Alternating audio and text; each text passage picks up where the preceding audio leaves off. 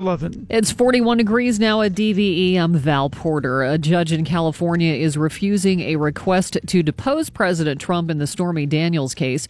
Daniels attorney Michael Avenatti calls it a procedural issue and plans to refile the request soon.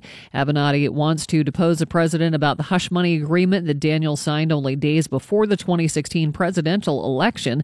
Trump's attorney reportedly paid Daniels $130,000 to keep her from talking about an alleged affair.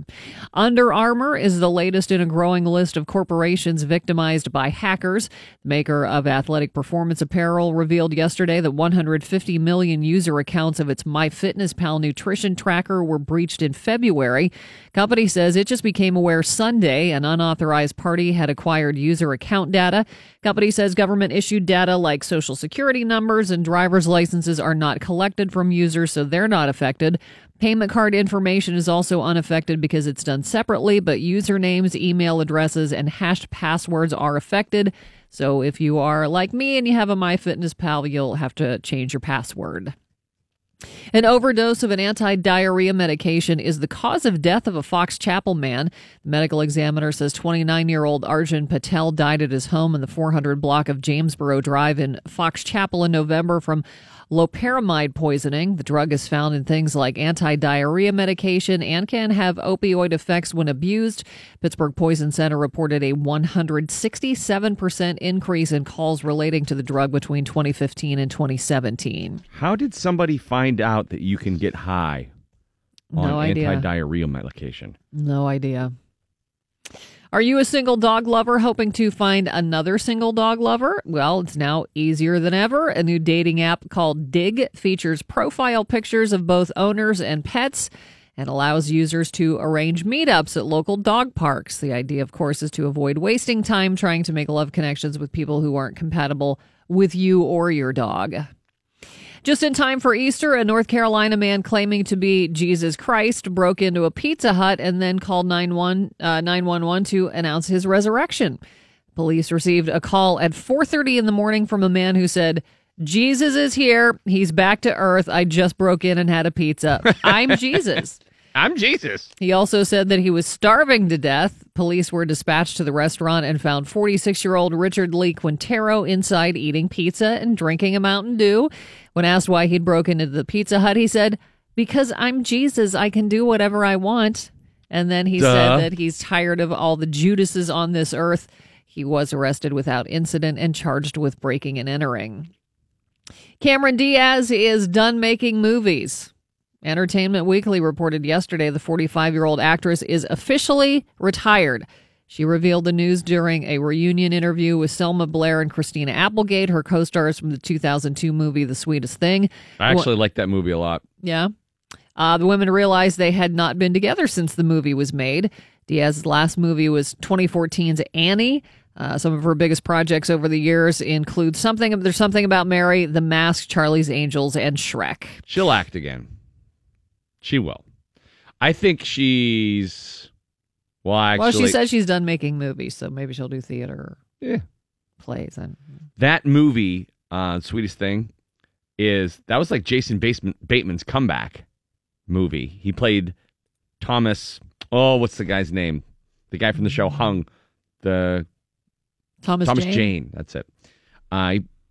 He played his best friend, and her best friend was Christina Applegate. Mm-hmm. In the movie, the only problem with the movie is Christina Applegate is a million times hotter than the star. You can't have the best friend be like so much hotter. And then Cameron Diaz is beautiful, but like that is the Christina Applegate movie. Yeah, and it's really funny. I don't think I ever saw it. No, you would like it. It's really dumb. It's like cutesy rom-commy, but it's it's got a little edge. Rain mixing with snow today. Temperatures in the low 40s. It's 41 at DVE. Oh, yeah, the DVE morning show. And once again, Sid the Kid gets it done. And knocks it away from him. A man ahead of the field. It's Crosby. Sidney Crosby delays down the left wing, in the left circle, shooting one off the post. The rebound batted in. It scores! Lock the doors! Turn out the lights! Penguins win in overtime. Highlight reel goal from Sidney Crosby ends this one in Newark. No, he didn't do it again. Yes, he did. Oh, are you kidding me? Out of midair. No way. Oh, that was sick.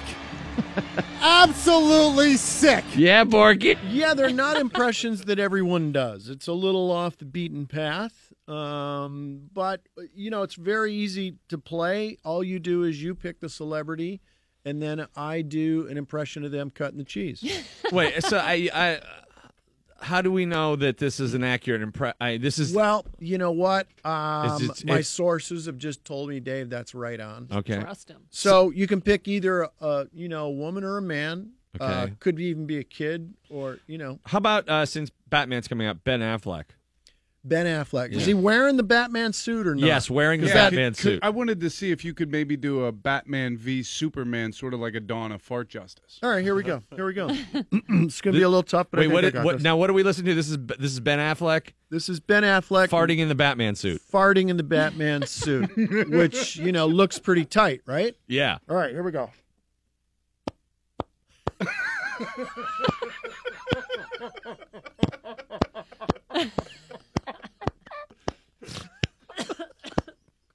That's it. That's it. You never liked who that was. Shatman. Yeah. More like Shatman, if you will. Yeah. All right. What about Superman, though? Superman. Henry Cavill. Is he flying while he's flying? Yes. He just flew right by us. That's called a blow-by. That's dead on. Well, with this, the political atmosphere, what about Hillary Clinton? Hillary Clinton. Wearing a pantsuit, not a dress. Wearing a pantsuit. Now, I can do both, so I'll do dress first, okay, which is you're less encumbered, yes, of course. A little more acoustics happening. All right, so this is Hillary Clinton farting in a dress. All right. Now, let's put her in a pantsuit. Okay. A little more muffled. Well, it lasted a little bit longer. I do a lot of the candidates. No, like Ted Cruz? Ted Cruz. Here we go. Ted.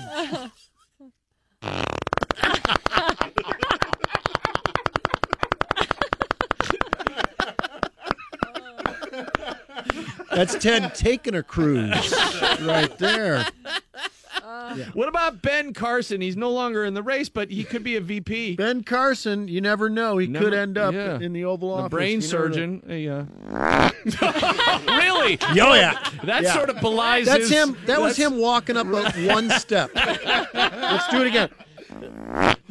He's just boop. He's got kind of a jump in his heart. He's hanging the Caught up in the curtains on the side of a debate stage. Yeah, what about Bernie Sanders? Bernie Sanders. Okay, here we go. I'm going to do Bernie. Fart. He's going to cough, and it's going to come out right after the cough. Okay. That's Bernie Sanders with a little cough, and he couldn't kind of control it. He's 75. Yeah, he doesn't have a lot of control at that age. That's the only thing I worry about with Bernie Sanders is if he gets up to the microphone. Say he's doing an inaugural address, right? They'd be like, "Okay, here we." I'm sorry about that. I'm very sorry. The State of the Union is... Oh, Brown. Yes. Oh, well. I hadn't thought of it, but boy, that really does. Now, what about the people that are covering the candidates? What does Wolf Blitzer sound like farting? Blitzer. How about Wolf Blitzer out for a jog? Out for a jog? Yeah. Okay, here we go. I've actually seen him out for a jog. Jogging? Yeah. Does he jog on all fours? He doesn't jog on all fours, but just think Washington and the cherry blossoms have just come out. Sure. Oh, beautiful. So here we go, Wolf jogging.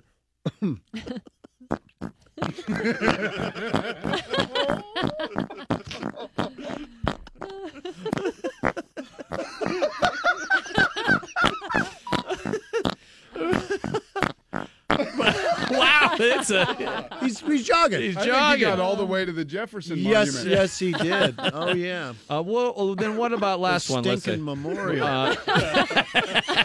Yeah. What about Megyn Kelly? Now she. Megyn Kelly. Yeah. Okay. Now she's sitting down or standing up. She's usually sitting. Yeah. Yeah. Debate, she's got some tension, maybe a little sweat, a little flop sweat. A little sweat.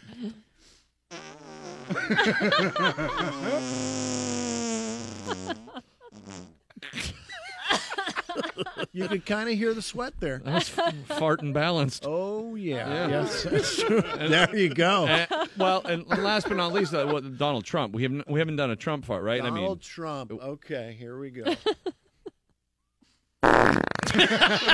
Somebody build a wall.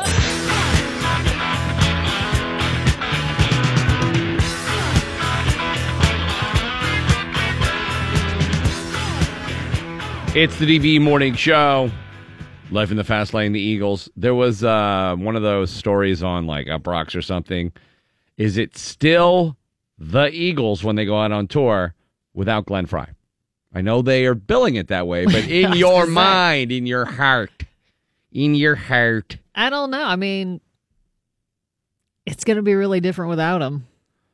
I'm trying to think of the big bands that have, I mean, still like, got Don Henley, not but. Like Skynyrd and stuff, but like, because those are like done long ago.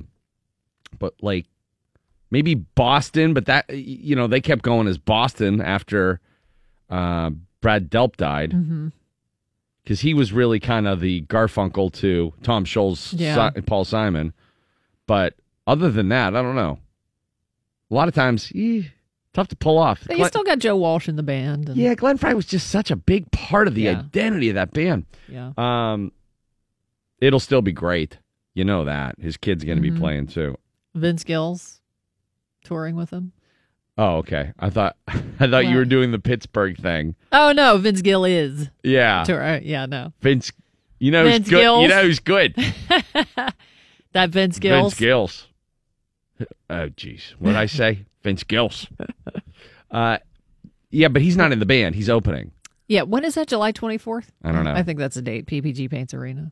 Alice in Chains, yeah, but you know they didn't have the same success. That's, you know what? But they were really good. They're still great. I saw them with the new singer. They're still great. Yeah, and it's funny every time somebody brings up Alice in Chains, someone qualifies it by going, "You know what?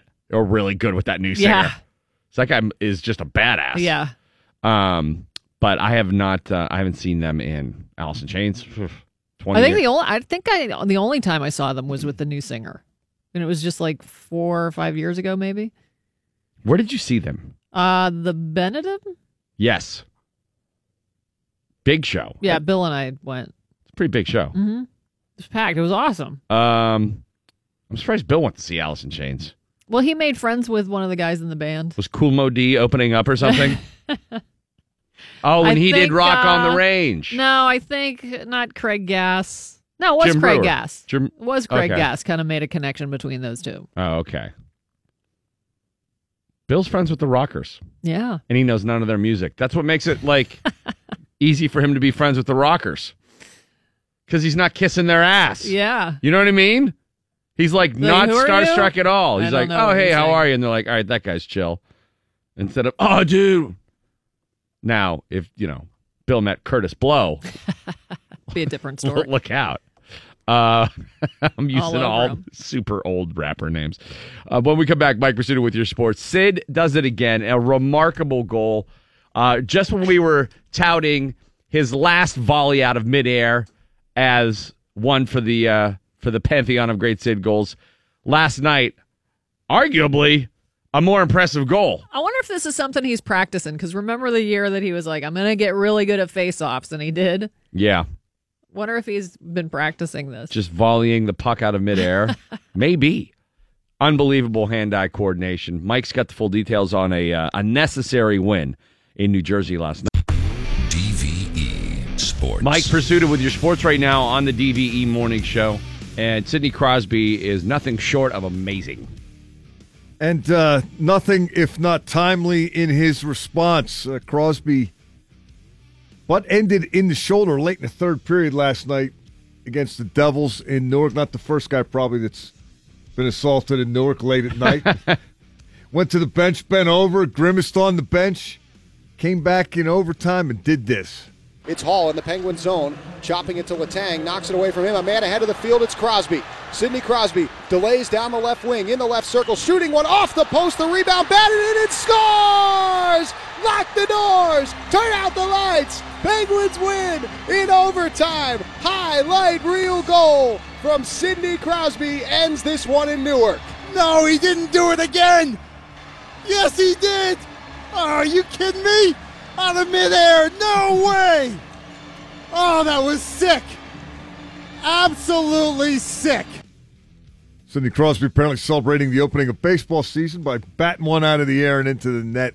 Pens beat the Devils 4-3. First time in 4 tries, the Pens were able to come up with a victory over New Jersey this season. It wasn't easy. They were down 3-2 in the third period. Patrick Hornqvist's 25th goal of the season at 11:26 got them even and helped them get it to overtime eventually. And Crosby does the rest in overtime. Take that, Travis Zajac. Don't know what he was thinking, but you don't poke the bear, Randy. Don't poke the bear. Just leave the bear be when it's relatively docile. Don't poke the freak. Pissed him off, and that's what happens. I do love that he responded with that. Yeah.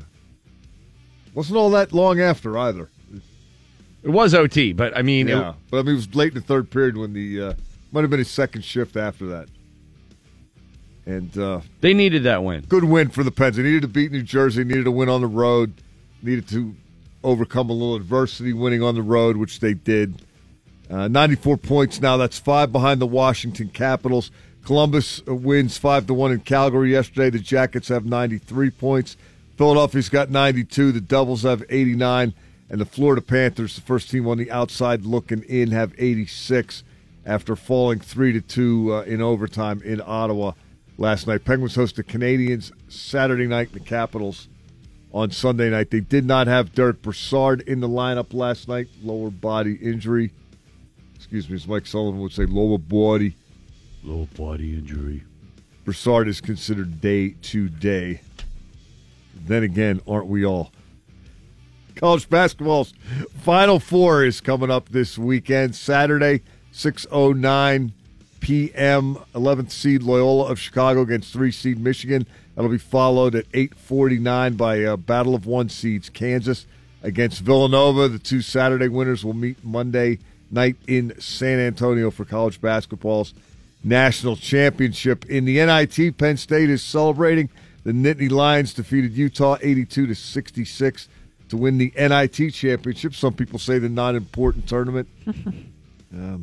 Some people say they should all chant, we're number 69, because the 68 real teams get in the NCAA. You know, if you're having a tournament and they're keeping score, you might as well win it. That's my theory. Yeah, if you're going to play in it. It's a good accomplishment. Pat Chambers' team ends up 26-13. Penn State winning the NIT for the first time since 2009. The Pirates and Tigers were postponed due to poor weather in Detroit yesterday. They'll try it again this afternoon, 1:10 p.m. Ivan Nova against Jordan Zimmermann. Bleacher Report interviewing Terrell Suggs of the Ravens. And apparently all the trash talk with Hines Ward wasn't just trash talk. Suggs telling Bleacher Report, quote, "It was personal. We wanted to kill Hines Ward. I had to threaten him before every play. Like, if you crack me, I swear to God I'm going to break your effing neck." Suggs goes on to talk about what he told Ward after Ward broke the jaw of Cincinnati's Keith Rivers. Remember that now-since-outlawed block. Terrell Suggs, according to Bleacher Report, told Hines Ward, quote, "I swear to God, if you hit me like that, I'm getting thrown out of the effing league." I'm getting thrown out of the league. That's awesome. What he would do in response. Yeah, exactly. That was pretty cool. I told you yesterday the new Pitt basketball coach, Jeff Capel, was a big Steelers fan, and he got a call from Mike Tomlin congratulating him on the gig, and he was pretty happy about that, but he didn't trust it initially. Here's Capel telling that story at his introductory press conference. I was inundated with calls and texts and all these things like that, and trying to find a way to relax in the midst of all of this. And one of the things I like to do to relax, I like to cook. And so I was chopping vegetables yesterday, and all of a sudden I had my phone right there, and the phone rang, and I saw it was a Pittsburgh area code. And I wasn't really answering any calls because I'm getting calls from everyone. You know, so many people that want jobs and things. Anyway, and so I saw a Pittsburgh area code, and I answered it because I thought it was one of the players. I'd reached out to some of them via text, and I hadn't necessarily plugged their names in yet, like the whatever. So, okay, let me let me get this, you know, this is maybe one of the guys. And I answered, and he's like, hey, Jeff, this is Mike Tomlin. Now, problem was he didn't believe it was Mike Tomlin initially. Understandable. I mean, I thought I was being punked, to be honest with you. Like, a really good friend of mine and a colleague, a guy whose friendship that I really value, John Shire. I think you guys had him coming here. John has this app on his phone where he has this like prank call app on his phone, and he's always prank calling people. And we'd be at like a training meal, and he'd be prank calling our players, and he could put. So I thought it was John. I thought I was like, you know, because he knows how much I love the Steelers, and so I was very, you know, honored to talk to Coach Tomlin, and he talked to me about Pittsburgh and living here, and we're going to get together and things like that. That's great. Come on, who is this really? No, this is Coach Tom. Yeah, right. Mike, I nice game against Jacksonville, Coach Tom. Oh, that would have been great. Yeah. Nice clock management, Coach Tomlin. Oh, man. But what a down-to-earth guy, huh? Just telling stories about assistant coaches at Duke punking each other on thanks to a cell phone app. I was just going to say, you buried the lead. There's an app that helps you prank? I did bury the lead. What's the app? Joe, you know what that is? I'll find out what that is. I want that app.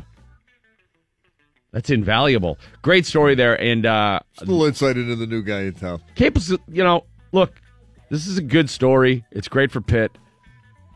You know, I don't think they're going to go out and win the tournament next year or anything like that. I don't think they're going to make the tournament next year, But doesn't it feel like they've got a competent guy right now? It does. Competent. They have somebody to follow. Well, and when Stallings was hired, it wasn't like everybody was, Hosanna-ing all over Oakland. It was like, No, they were WTF-ing. Yeah, why did we get this guy? So, once again, kudos to Heather Like. That's the way. Heather Like it. Val's got news coming up, top of the hour. We're going to talk a little bit coming up about Peep Beer and also the number of people who really are in the Mile High Club. Sean Collier's going to review the new Pacific Rim Uprising. Also a preview of summer movies coming up. Cristela Alonso's at the Improv this weekend. She'll be live in studio. Bob Aery talks about that tremendous Sid the Kid finish last night. And Joe Grusecki and the House Rockers performing live in the coffee house. The app is called Prank Dial. The app. Or is it the app? You were just writing that. Okay. I thought it might have been like Hot Dog the Movie or something. What does it do? Allow you to put a fake number to show up or something? I guess. That's probably what it does, right? Yeah, there's also scenarios where it can be like someone scratched your car and you get a phone call from someone else. It's like not the person calling you, but it sounds like someone else. Oh, I like that. All right, well, the app's called Prank Dial if you want to download it. We're putting our technology to good use. Oh, yeah. Well, it's probably, every time you use it, the Russians get all of your bank accounts. It's Randy Bauman and the DV Morning Show, along with Val Porter. And that's it. That's it, man. It's Good Friday. I would guess traffic will be light today. Yeah. A lot of people take off. A rainy morning, crappy morning. Some offices closed. Yeah. It's the end of Holy Week. Well, it's not the end. It's Friday of Holy Week. Yesterday was Monday, Thursday. Do they do that in the Catholic Church? No, I don't even know what that meant until I looked it up. It was interesting, though, that Spy Wednesday was Thursday. That's what they call it, Spy Wednesday. Sounds like nothing biblical. Dun, dun, dun, dun, dun, dun, right. Dun, dun, dun, dun, dun, dun. I am Jewish. Didn't we kick out a bunch of Russian spies on Wednesday? We did. And they kicked out a bunch. Well, they weren't spies so much as they were just diplomats. But, we kicked them out. So they say. Well, they're like, how do we know we kicked them out? At any rate, the Easter holiday weekend is upon us. And, of course, I've said this in the past. Boy, the ham. I can't stop eating the ham once I get into the ham. But then I get the ham farts. So, a new study. Is that a thing? Or is that just... ham farts? Yeah. It's for sure a thing. It's just a thing for you. No. I told you, I It was so bad. And I was watching the Ten Commandments with my mom on Easter. And then I just decided to start naming my farts after biblical characters. She probably didn't appreciate that so very pissed. Much. And I was like, Rebecca. She was like, stop it. Mom doesn't like blasphemy on Easter. A new study finds the best way to overcome... By the way, this is like the fart hour. The new study, we had the Dave Coulier clip half hour. It's a good way to start the day. Carnegie Mellon, I thought they were making robots. They're not? No, they're studying farts at Carnegie Mellon. This is they have the best people to study it there. So if you send your kid to Carnegie Mellon, this is what they're learning for $58,000 a year, whatever it is. Probably more than that.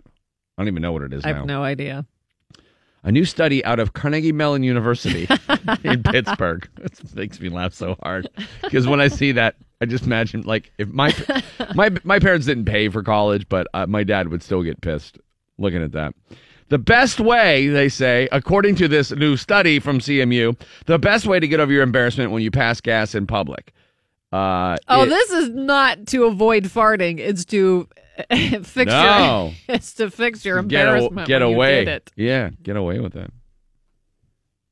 They say, I can't believe people spent time on this or repeated it or printed this.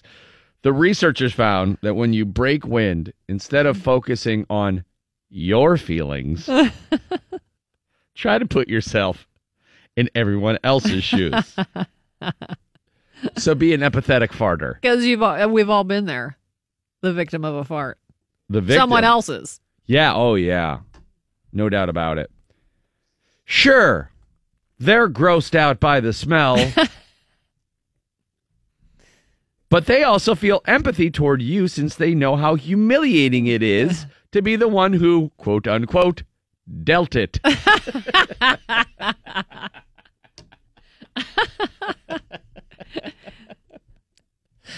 Dealt it. Have you smelt it? I'm sorry. Are you smelting it right now? I dealt it earlier. And you just have to pray, dear God, please don't let it stink. Oh, I had a dream about getting caught farting. Like, I think I ran across the room or something. So when you focus on what they're thinking and how they're thinking, oh, I feel so bad for it. This is the worst study ever. It makes no sense. They say when you focus on what they're thinking and how they're probably sympathetic toward you, you'll get over your embarrassment quicker. No, wrong. Not to mention, I don't think so. This is circumstantial. Each fart is you got to take this on a fart by fart basis. It's like a snowflake.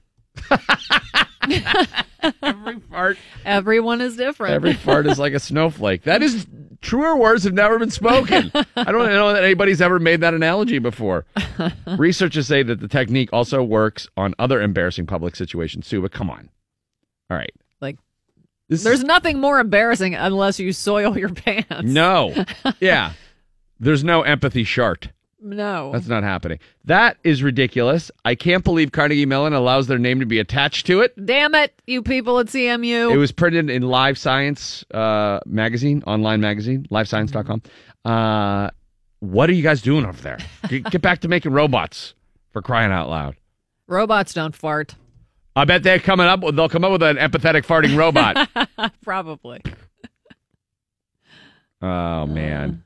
Well, since we're focusing on farting for the first hour this Friday.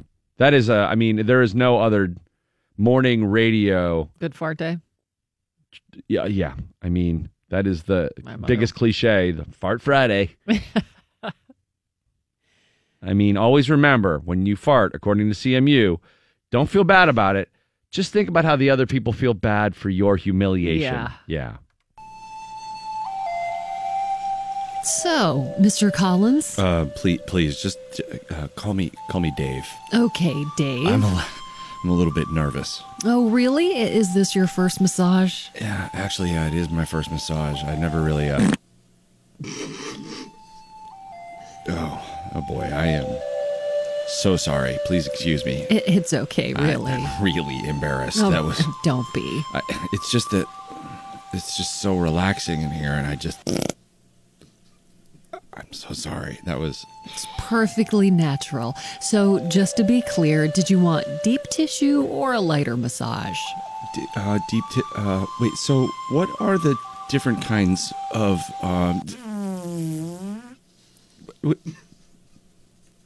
which kinds are there? Well, you could get a hot stone massage or a shiatsu. Oh, a shiatsu. That sounds good. Maybe something like that. That, you know, I'm just so relaxed. I'm really sorry. And it's my first massage, so I just, I'm sorry. I bet you're probably used to this happening.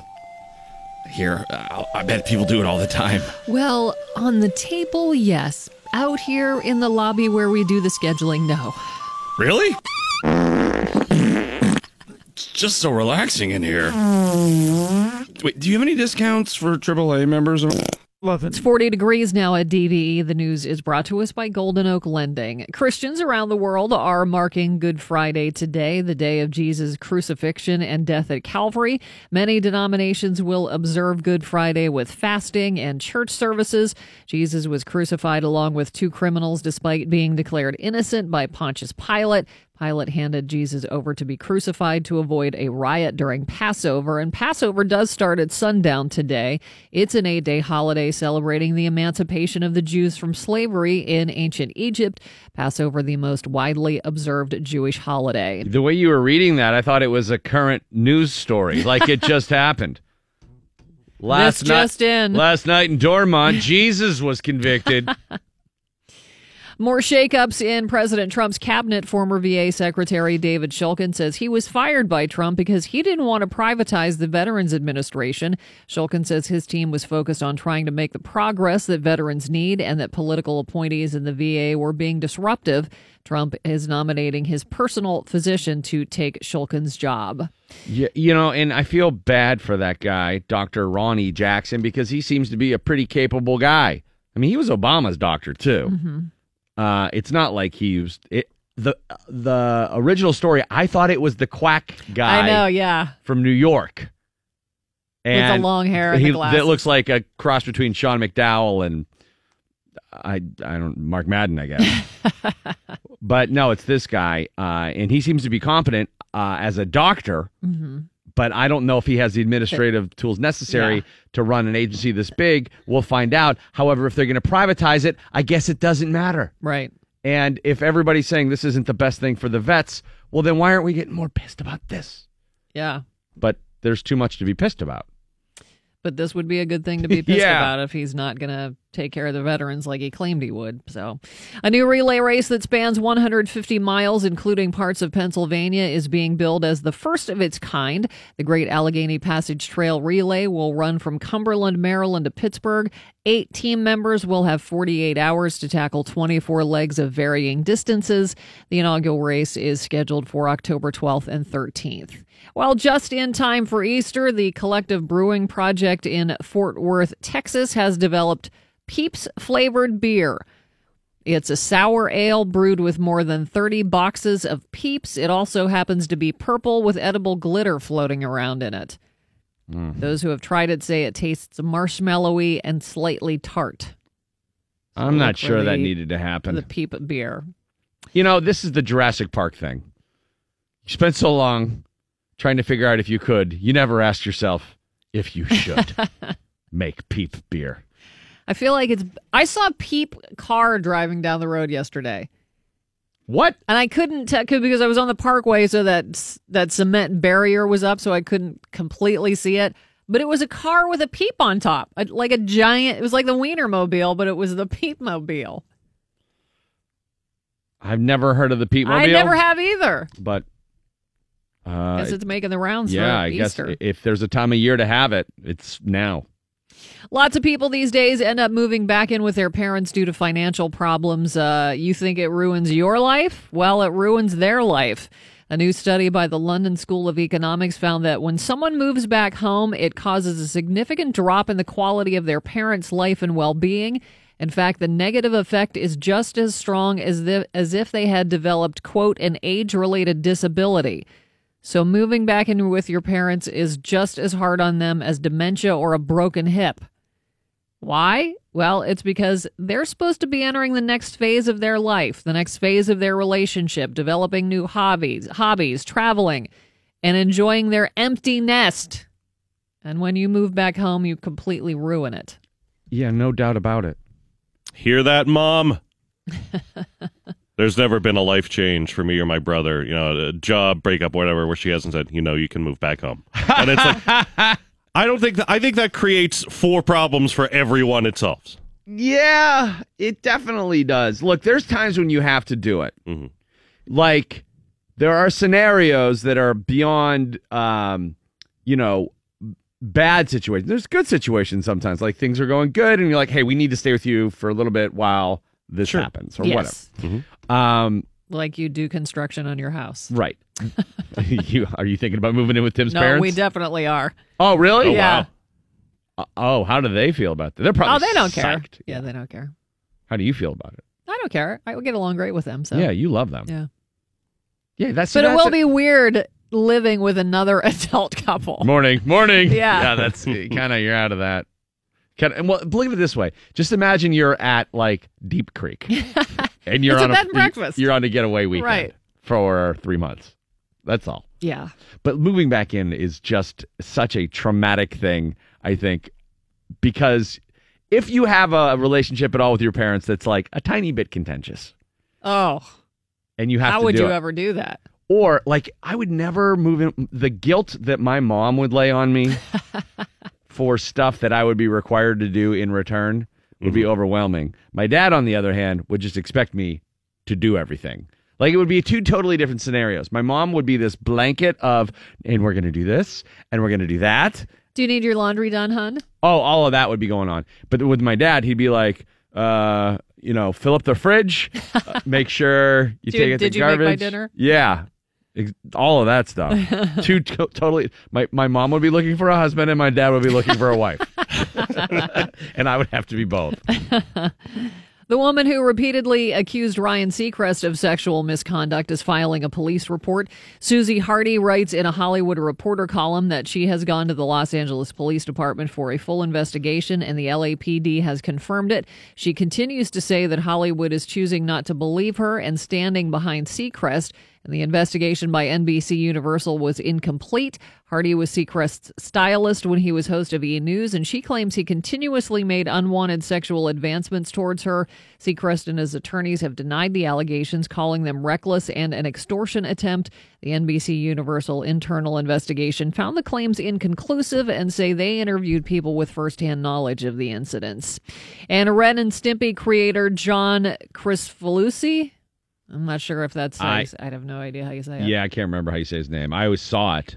He's being accused of sexually abusing teenage girls. Ah! BuzzFeed News published stories from two women who allege he groomed them for sex in the 90s when they reached out to him about becoming animators. One of the alleged victims says he made her his live-in girlfriend when she was just 16. The other claims she endured years of sexual harassment starting when she was 14 and says... she found child pornography in his possession. His lawyer said in a statement to BuzzFeed that he did have a 16-year-old girlfriend for a brief time 25 years ago and has struggled with mental illness over the years. Rain mixing with snow today. Temperatures in the low 40s. It is 40 now at DVE. Sean Collier with us. We'll get to some movies here. Ready Player One and Game Over Man in a little bit. Cristela Alonso is at the Improv tonight and tomorrow. She'll be checking in with us 8:15. Bob Airey talks about the Penguins' win last night in New Jersey. And if you didn't see the Sidney Crosby game winner in overtime, well, you must not have been on social media. It's Hall in the Penguin zone, chopping it to Letang, knocks it away from him. A man ahead of the field, it's Crosby. Sidney Crosby delays down the left wing, in the left circle, shooting one off the post, the rebound, batted in, it scores! Lock the doors, turn out the lights, Penguins win in overtime. Highlight reel goal from Sidney Crosby ends this one in Newark. No, he didn't do it again. Yes, he did. Oh, are you kidding me? Out of midair, no way. Oh, that was sick. The DVE Morning Show, Black Crow's Good Friday. John Collier's hanging out with us here from Pittsburgh Magazine. Movie reviews for the upcoming. Well, it's a holiday weekend. Yes. Is it a big theater weekend traditionally? Easter? No. We stay at home, but that isn't going to stop Steven Spielberg from trying to break up that happy, calm family time. Yeah, he has come out with his latest offering, Real Player One. Yes. Hold on to your butts. We've got a Steven Spielberg blockbuster in theaters this weekend. Obviously, many of us associate Spielberg quite closely with big action blockbusters, your Jaws, E.T., Jurassic Park, Close Encounters. Movies where people stare up in wonder at a large thing looming above them. And a John Williams song, legally distinct from the previous John Williams songs, begins playing. But if you look at it, look at the recent blockbuster Spielberg entries. Not counting the drama, his dramas, the post-Lincoln, Bridge of Spies. That seems to be what he really cares about. The big tentpole type Spielberg movies of recent years. War Horse, okay. a movie about a horse that was also good at being assaulted. Yeah, I'm sure I saw this movie. I do not remember anything about it, other than thinking, the horse that plays that horse must really not be having a good day. People love that movie. I never saw it, but people really love it. I don't know any of those people. Horse people. The horse people, I'm sure. Horse people love it. Horse people love every horse movie, though. Right. Black Beauty, that's the only other horse movie I can name offhand. Isn't Free Willy about a horse? It's a really big water horse. Huge water horse. Jumps over the... Indiana Jones and the Kingdom of the Crystal Skull, which is actually classified as a disease in most developed countries. And... The Adventures of Tintin and the BFG, two movies that I've never seen, and I'm literally a professional film critic. So Spielberg's record as of late, not exactly Ruthian. No, he has not had a big popcorn flick that worked in a long time, which brings us to Ready Player One, which is based on a kind of a fun, pulpy adventure book about a kid who has to complete these missions and solve mysteries inside a virtual world. The book, I've read the book. It's not exactly Slaughterhouse 5, but I've read it twice. It's just a good, fun, quick read. And it is packed wall to wall with name drops of 80s stuff. So if you were one of those people that rolls your eyes and scoffs, actually at nostalgia, one, I don't like you because you hate fun. And two, this is not the movie for you. Go write another essay about Lars von Trier. So Spielberg is adapting an adventure movie where it's the future and everyone is obsessed with the 80s and 90s, and thus there are references to Spielberg movies. Spielberg is directing a tribute to himself, which was bound to happen eventually. If you haven't read the book, this is just a big, well-made, fun movie. The action stuff is thrilling. The suspense is effective. It's got a good cast. It's mostly unknown or lesser-known young people. The technology is great. This is one of those times where the computer stuff actually works really well and looks good, which happens when there's an actual filmmaker in charge. It's almost as though talented people are better at things than untalented people. If you have read the book, you should know going in, it's completely different. This is not just like hearing a cover of a song you love. It is like hearing a whole new song that happens to have the same lyrics. The characters and the premise stay, everything else is different, which just made it more cinematic. But if you are expecting the book, it's going to be a departure. It's certainly not a Best Picture nominee, but it is a lot of fun. It is a very effective popcorn movie. And it's a Spielberg movie that feels a lot like the old stuff. It is not Jurassic Park, except for the 1 minute where it is literally Jurassic Park, because there are a lot of references, but it is perfectly acceptable blockbuster movie making. So, in other words, 50 times better than Kingdom of the Crystal Skull. Wow, yeah. Well, that's good news for Steven Spielberg, I suppose. Yeah. He said there was a big interview with him where he said, he kind of knows that he hasn't been connecting with those popcorn audiences, and he was trying to get his mojo back with this one. It's not prime, but it is in that ballpark, okay, which is good for him. And I'll be brief with this next one. You know what? You don't need to spend much time taking out the trash. Game Over Man is an alleged comedy from the Workaholics people, Adam Devine and the two other people that really wish they were Adam Devine. It's out on Netflix today. It's a parody of Die Hard because that's really timely. There's three stoner guys. They're working in a hotel. A social media mogul gets taken hostage. They have to save the day. It is violently unfunny, aggressively offensive, and infatuated with extreme gore. I have also... Wow! Yeah, it's a great combination. That is quite a review. Yeah, again, not getting on the posters.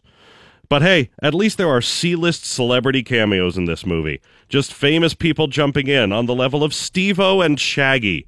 We are approaching Sharknado levels of celebrity appearances. I thought those guys had a bigger fan base, would have got a little bit more money. I thought Anders was doing big things. I thought the clown-looking guy, Uncle Blazer, what's his name?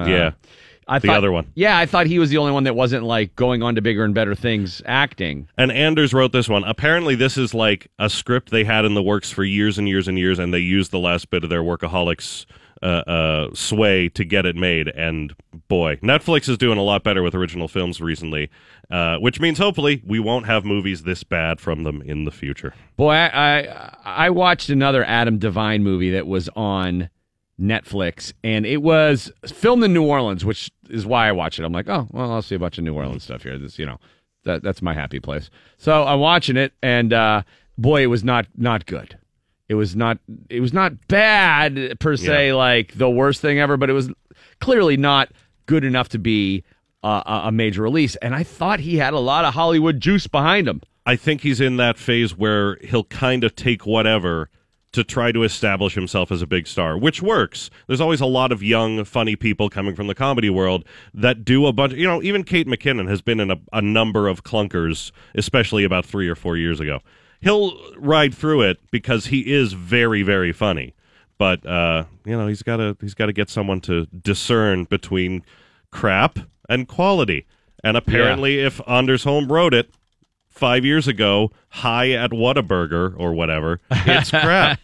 I just transplanted fast food joints, didn't I? Whataburger is Texas. Well, you know, I thought when I saw Adam Devine the first time on Workaholics, which I thought was a very funny show, I'm like, that guy reminds me of somebody. He's doing somebody's shtick. Yeah. And then it dawned on me, oh, he's Jack Black. He's Jack Black, 2K14. He's flipping Jack Black. And Jack Black is about at the same place on the way back down, because now he did that Polka King Netflix original. Oh, that looked horrible. It was actually fine. It was not hilarious, but to stare at it for an hour and a half, it worked. It looked like he didn't care about it. Oh, I don't think he did. And I do feel really bad for Jenny Slate, who was the female lead, and is legitimately, I think, about the funniest woman in comedy, and doesn't get work. She's very funny. She is a part of that Big Mouth cast, the animated Netflix show with Nick Kroll, John Mulaney, and Jason Matsusakis. I think that's how you say his name. Yeah, and, I gotta watch that. Oh, you haven't seen it yet? I'm watching movies usually. All right, so that show is super dirty. Yeah. It is one of the filthiest cartoons you'll ever see, but it's all about puberty, and it's the kind of stuff you were thinking about when you were 13 or 14 or that's nice. You can't 19 like I was when puberty hit. And you can't do that live action because that's a crime. So you got to animate it and have grown-ups say these things. Yes, and they say the most repulsive things that you could ever imagine. But Big Mouth is really, really funny. Jenny Slate also did another show or another movie that was kind of under the radar that I thought was Obvious Child, which I thought was very good. Oh, that was so good. Yeah. I think the subject matter might have been a bridge too far in terms of selling it. Yeah, no, I think that was a tough thing. Yeah. But it's if you're a fan of Jenny Slate, make sure you see that. Yeah. And she got kicked off of SNL after her first, 6 episodes or something like that. 'Cause she dropped the F-bomb. And she might have lasted a year, but only got on 6 episodes. I think she lasted a year, and half of that she was sitting around. And her first night out, she dropped an F-bomb. And I think that rattled her so much, as it would. Yes. You're young and you get this, and on day one, you screw up in the most visible way possible. And it was a sketch where they were teasing the word. So it wasn't like it came out of nowhere. They were supposed to say something that sounded like that over and over and over again, and she slipped and said it one time, and it doomed her. Yeah. A lot of people thought, oh, you're screwed for life now. You walked out on the SNL stage right away. You totally blew it. Your whole career is over. So it devastated her. And then here she bounces back, and she's having a better career than 90% of the people who are on Saturday Night Live. She is, because she does a lot of voice stuff. Like, she was a voice in Zootopia and some of the Disney stuff, which means you just made more than the entire. If you had been on SNL for 10 years, you wouldn't have made that much. She was married and broke up with her husband, who was a director that did a bunch of stuff with her. so she could date Captain America. Well, that was the one thing I was like, oh, the whole little sweetheart thing. I think I'm over that now, but I like you still. But I mean, it's Captain America. I probably you have to, right? I would, for the good of the country. I would question my sexuality. I really would. If nothing else. Sean Collier from Pittsburgh Magazine there with your movie reviews. So Real Player One is the real deal. Go see that, and then don't worry about that Workaholic show on Netflix. Absolutely. Which I plan not to worry about, so that's good. See that, watch that Futile and Stupid Gesture if you haven't, if you're looking for a Netflix choice. Love that one. Yep. You know, speaking of movies, one movie that I liked, which was based on a musical growing up, Jesus Christ Superstar. It's back this weekend on NBC. Let me tell you something. First of all, Mike, Jesus Christ Superstar. How long have I been telling you that you should check out the soundtrack to this? Because it's like The Who singing about Jesus. Yeah, and they've got an all-star cast doing it on NBC Sunday night. John Legend is Jesus. You buying that? I'm buying that. I'm buying it. You know who else is buying it?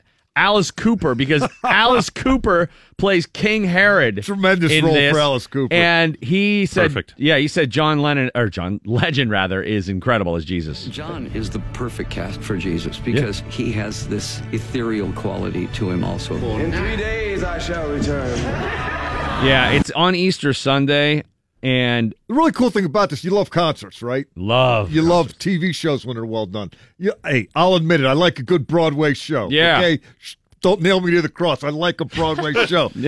This is like all three wrapped up in one. I know. Concert, a TV show, a Broadway show. Well, again, this is one of those things I always tell people, like, hey, fellas, if you want to score points with the wife for being cultured, this is a great way to get one in the inbox column to check. You may score some other points. Who knows? Right? Yeah, really. Well, here's the thing. It's a win-win. Sarah Bareilles plays Mary Magdalene, who has arguably the prettiest songs in this are sung by Mary Magdalene, and she's had a lot of success on Broadway as of late. Oh, that song. Oh. Remember the original Yvonne Elliman version? I'm thrilled. I love this project. I love this score. I'm playing Mary Magdalene. She is a disciple, a believer, a friend, a confidant, a champion. Now, the other people in this, as I was telling you, Alice Cooper is playing King Herod. And, of course, the Herod songs are awesome. Judas is played by Brandon Victor Dixon. He was in Hamilton. He played Aaron Burr in Hamilton.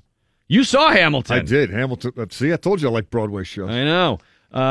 Fancy. Andrew Lloyd Webber, of course, wrote this. If you've not seen it, it jams. It totally rocks. I mean, the soundtrack to this is not like your traditional sort of cutesy, namby-pamby Broadway stuff. It is rocking. Andrew Lloyd Webber with talented people and a live show. Yeah, it's going to be live on NBC Sunday night.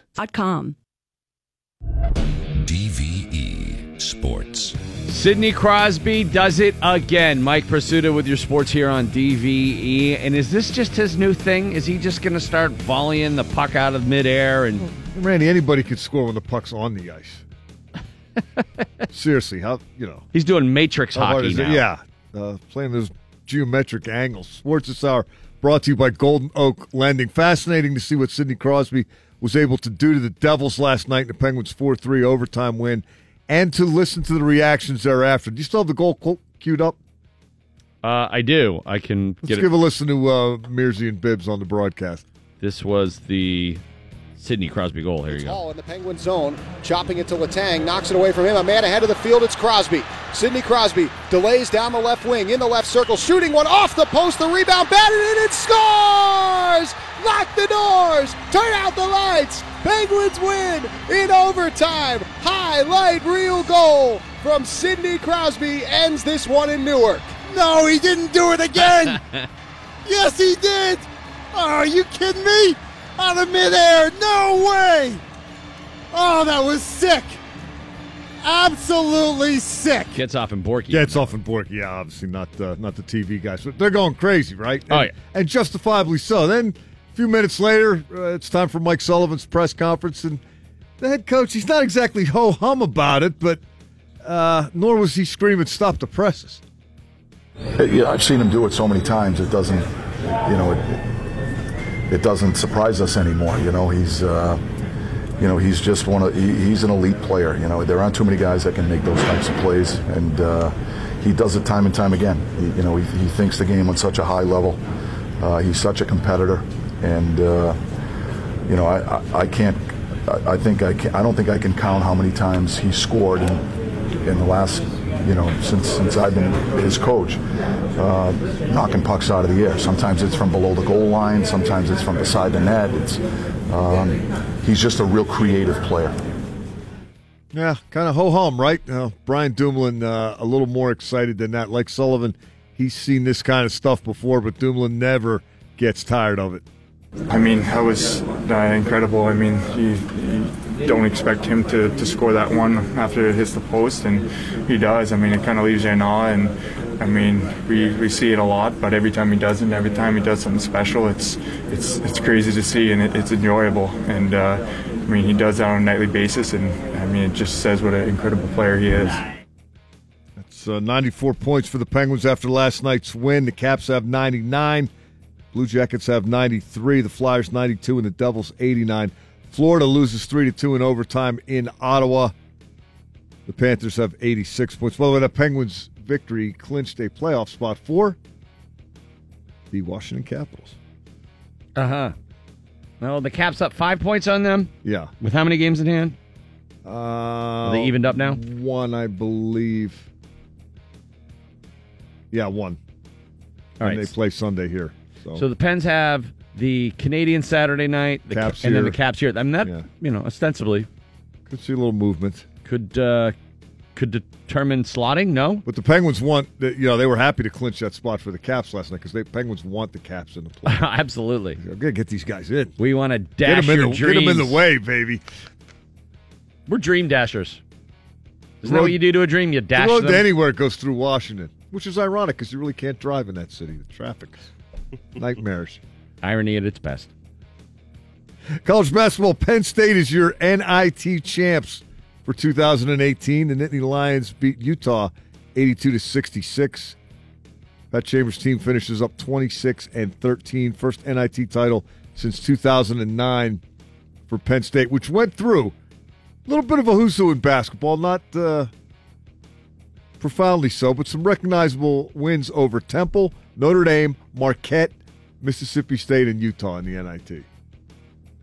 All those teams except Mississippi State have actually made some noise in the NCAA tournament over the years. Penn State, not so much. But they'll get a big turnout at the victory parade if they have it in a place where people are already congregating. Like, just march that down Beaver Avenue on about 10 p.m. on a Friday night. There'll be people there. They won't know what the hell's going on, but it'll look like a big crowd turned out. It's all how you spin it. Pirates rained out in Detroit yesterday. They'll try it again at 1:10 this afternoon. Ivan Nova against Jordan Zimmermann. You watch any ball yesterday? I was pretty tied up yesterday. I didn't get to watch the hockey game or any baseball. I did see that Syndergaard ended up with double-digit strikeouts. Yeah, they're expecting huge things from him if he stays healthy. I watched the Twins and Orioles from Baltimore, and I got to see, among other things, Zach Duke and Pedro Alvarez. Oh, my Lord. Duke, I can't believe, is still in the playing. League. Yeah. I mean, good for him. He got loss yesterday. He's used to that. He got the loss on a rally that started with a strikeout that the catcher didn't catch. It was, one of those nasty low and away curveballs that you get the guy to chase, but you got to catch it. Catcher has to chase it too. Yeah. But Zach Duke's still pitching. What is he, 53? I saw him at a rehab assignment, low season A. And he had to be pulled from the game in a jam. Did not overwhelm the 19-year-olds. Kids, if you have a male child, force it to be left-handed and force it to be a pitcher. Yes. Or play golf. Either one of those. It doesn't even have to be good. It's incredible. There's money to be made. Do you throw left-handed? Here's $3 million. It is incredible. Mike, did you see what happened with the Blackhawks last night? They had to pull the guy in, the emergency goalie. Such a cool story. I'm going to tell you about it. I'm going to take a break and come back. I got a couple good ones for you. First one is what the Blackhawks had to do. It's one of those, guys in the back of their heads always have this dream, what if there was a scenario where somehow I could end up on the ice? That basically happened in Chicago last night too. A former hockey player who had to be called into big league action. Former, like 2006 former. Yeah, like way the hell back. And not at the NHL level. And also, the Hines Ward story that's in the news this morning. Alan Faneca just tweeted out a big, hilarious, to the Suggs stuff? Yes. Wait till you hear what Terrell Suggs had to say about his time against Hines Ward. If you haven't heard that yet, you're going to love that. That's coming up. It's the DV Morning Show. See? Old habits die hard. So, last night, the Blackhawks needed a goalie. So, against Thursday's game, or against the Winnipeg Jets Thursday, rookie goaltender Colin D'Elia left in the third period. Goaltender Anton Forsberg already out for the game. He was starting to warm up. The team had to call on Scott Foster, who they had signed earlier in the day. So they signed this guy earlier in the day. He was 36 years old. He played 4 seasons at Western Michigan. Last played in a game in 2005 against Robert Morris. And so... 2005? Yeah. Holy. October 2005. That was the last time he played. His last season was 2005, 2006. 13 years he hasn't played hockey, basically, that says here. And he didn't allow a goal. He stopped. 7 for 7. 7 for 7. This is the coolest story of in a long time. Yeah. For Robin him. Paul Stastny. Conley? Carried in by Line in front of the net. Oh, big save. Foster makes the stop off of Stastny. Are you kidding me? I mean, the guy is an accountant. He works for, like, I can't remember the name of it. Globular. Who cares? It's an accounting financial firm. Or something like that. Globular? Globular. Global, perhaps. I think it's Golub is the name of it. Golub. Now, is 7 for 7 in the NHL. Is he in game shape, or is he just like 375 pounds now, so there's no physical space for the pucks to go by? No, I think there was some net there. They interviewed him after the game. It's a little different when a few hours ago you're working your day job, and then you're living your dream, so it's fun. What was it like playing in front of this Blackhawks crowd inside United Center tonight? I mean, the fans are always great here. It's loud and intimidating, but it's nice to at least be wearing the Blackhawk jersey. Are you kidding me? How many Penguin fans out there, weekend warriors, think, I know a guy that works there, and he knows I can still play, and in a pinch. It seems to be that the goaltender position is where this happens. I feel like it's happened before. It does come up, because they don't want you to not have a goalie. No, it makes for better hockey if there's a netminder. So congratulations to that guy. That's one of the coolest stories in a long time. Scott Forster. I mean, 7 shots, 7 saves. How do you go back to being an accountant now? I don't know. They won 6-2. That's like a movie.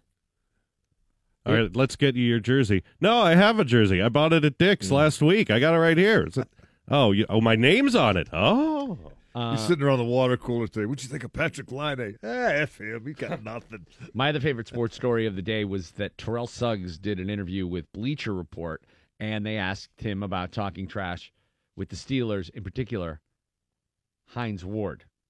Suggs told Bleacher Report that talking trash with Ward before, during, and after games was not strategic.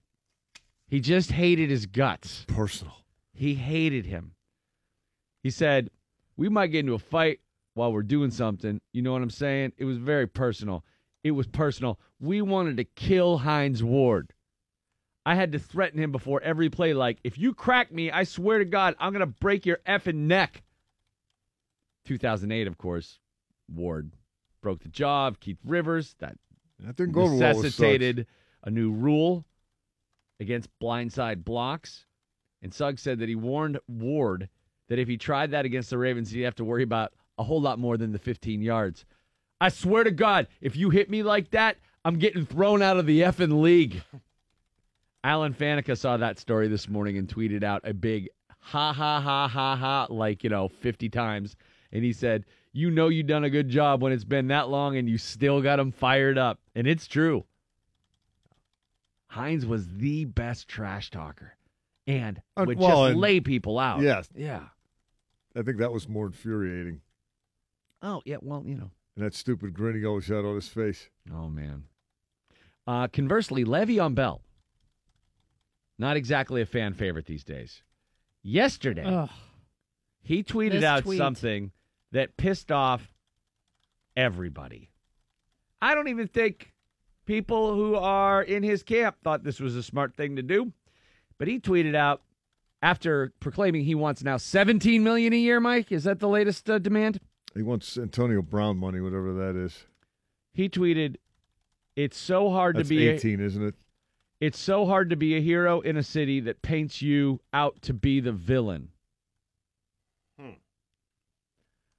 I think this guy needs his head checked in a big way. He just needs to shut the F up. And it's got to be tough for the Steelers at this point. Mike Tomlin has already been burned by emotion, by letting James Harrison go. That was, to me, a pride thing. I think Harrison it did everything he could to get cut and insulted him and said a million things and just embarrassed Mike Tomlin as much as he could till he couldn't take it anymore. But this, I mean, they can't capitulate here. I mean, Kevin Colbert's not going to be swayed one way or another by this dumb stuff. They wouldn't even notice that. It's so stupid. Why is he people that are into social media notice it. Nobody else cares. And nobody's going to care once the season starts. You don't think every Steeler fan's going to know about this? You don't think Steeler sports talk is going to be surrounded around this? I'm sure it will, because I got nothing better to talk about, apparently. But do you think anybody's going to care in September? If he signs? No. Or if he does. When he starts playing again, nobody's going to care. And this will in no way prevent the Steelers from trying to continue to get a long-term deal. Which ain't going to happen either, but... No, not if he wants those numbers. This is, it's noise. Well, he's not going to get the number he's asking for. It's another poor, hey, look at me, nobody's paid any attention to me in 10 minutes kind of guy. But Hines Ward was very much a guy who had to be painted as an underdog, as a nobody believed I could do it, as they all overlooked me, even as he was winning MVPs. Yeah. You know...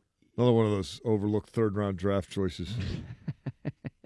Nobody ever expects them to make. Nobody ever gives them a chance. Quarterback from a huge college program. Yeah, power SEC, Georgia. It worked, so I don't care. To the tune of a couple of Lombardis, Mike. So yeah, Hines don't make me mad. Lev, it's your turn. Figure that out. Well, he's won a bunch of Lombardis, hasn't he? I think so, yeah. No, he's not. Val's got news coming up next. What are you talking about, Val? Are you in the Mile High Club? Am I? You probably aren't. We'll talk about the real stats and where people are doing it and with who. Comedian Cristela Alonso in studio next half hour. You might know her from the TV show she had on ABC, Cristela.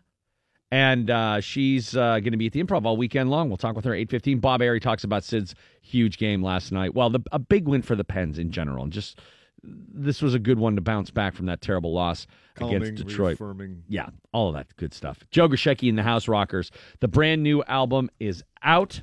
And we're going to have Joey G. It's very good. Joey G and the House Rockers playing live in the coffee house for you this morning. Love it. It's 40 degrees at DVE. The news is brought to us by ChooseNissan.com. Facebook has a plan to earn back your trust. The social media giant has come under fire for allowing Russian operatives to manipulate user data to target voters. In a response to the Cambridge Analytica leak, executives have pledged to tighten up security ahead of the midterm elections. However, critics think Facebook is leaving a major hole by focusing on ads run by candidates or political parties, not issue ads. Foreigners are not allowed to contribute to political campaigns, but anyone can take out an ad that discusses an issue like taxes or immigration or education. Meanwhile, Facebook is taking more heat after BuzzFeed published a 2016 memo from a senior executive suggesting that the company's relentless quest for growth and data harvesting could lead to negative consequences. So seems like they've known about that for some time. Oh, yeah. Yeah. You can't put the toothpaste back in the genie bottle. In money news, lots of us are stressed about money. A new survey has found 30% of Americans are constantly worried about money. The survey also found 85% of Americans sometimes feel stressed about money. If you're feeling stressed, maybe you'll win that Mega Millions lottery. It's $500 million. Tonight's jackpot, an estimated $502 million, the fourth largest in the game's history. The cash payout would be $301 million. Well, And you wouldn't have to move in with mom and dad. Right, you would not be stressed anymore about money. I'm only worried, I'll be fine on money if nothing ever changes and I never have any additional expenses and I don't age. If none of that happens, I will be fine indefinitely. Don't break a finger. Yeah. No, that medical, I'm fine. It's just, when I started thinking like, you know, I might have to buy a house at some point, then I freak out. Retirement, no. Can I buy a burger when I want a burger? Yeah, I can. That's all that counts.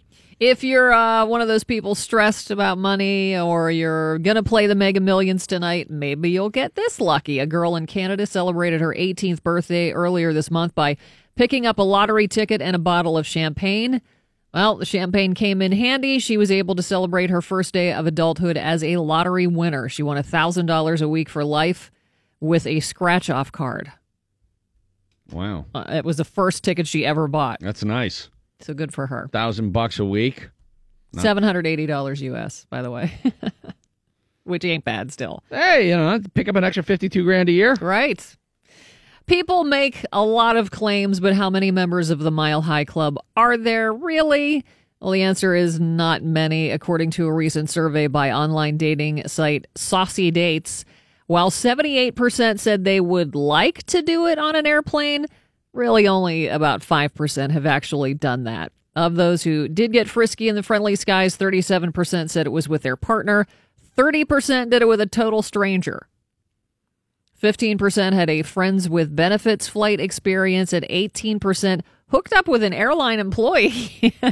Hey, I mean, that's pretty. I mean, I've definitely had flights where I felt like,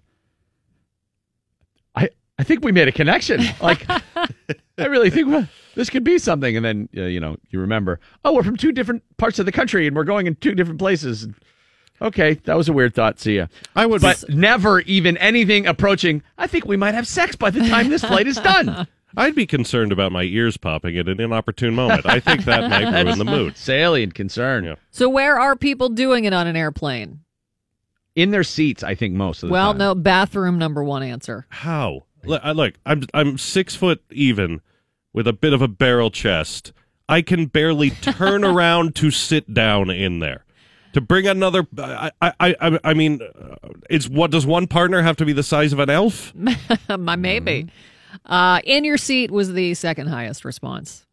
After that, the galley. Oh, in the back. And that's got to be one of those late night. See, everybody thinks about this as a packed flight to Chicago at 2 p.m. And it's a lot of times a sparsely, populated late night flight where everybody is sleeping. Yeah, they said most of them happen on night flights. Most people said their encounter lasted no more than 10 minutes. 13% were busted in the act. That has to be just humiliating beyond belief. I mean... Well, I think if you're doing it on an airplane, you probably don't care. I mean, you're in public. You don't have any shame anyways. Yeah. 1% said they've done it in the cockpit. Hey-yo! A homeless man in Scotland walked into a government housing office, but instead of asking for housing help, he threatened to kill workers there, and then it got really weird. Thomas Barzinski stormed into the office carrying a bag. Staff members immediately called police as they waited for officers to arrive. Barzinski walked around showing everyone pictures on his phone of hemorrhoids and also people he believed to be members of the Illuminati. Well, you don't want to mix those two up. But police placed him under arrest and confiscated his bag. They found knives and a baton inside. He didn't really have any explanation for why he was showing people pictures of hemorrhoids. It was a completely separate issue. Were they his hemorrhoids? I did not specify if it was his hemorrhoids. Hey, can you check this out? Yeah. You think I need to see a doctor? Well, I'm saying, were they like butt selfies? Was he giving himself? Is there a colonoscopy app I'm not aware of? There probably is, but the 45-year-old was charged with behaving in a threatening and abusive manner and possessing a weapon. He was sentenced to 23 weeks in jail. Anna Faris has confessed to lying about the quality of her marriage to Chris Pratt. This really makes me dislike her. Okay, why? Well, she says they conspired to create a false public image and that it was all unicorns and rainbows, but the truth was fighting over things like, where did you hide the freaking toilet paper? She admitted they utilized social media to sell the lie, saying, quote, we intentionally cultivated this idea of look at this beautiful family. Everybody does. She said it helped sell more movie tickets, and her CBS sitcom Mom prospered as well. Yet when they announced their divorce, fans were genuinely shocked. They were unprepared for the hard truth because they've been sold this lie for so long. Well, all right, keep this in mind. He cheated on her. They get a divorce. He did cheat on her? I'm guessing that's exactly what happened. And she's like, yeah, well, I guess maybe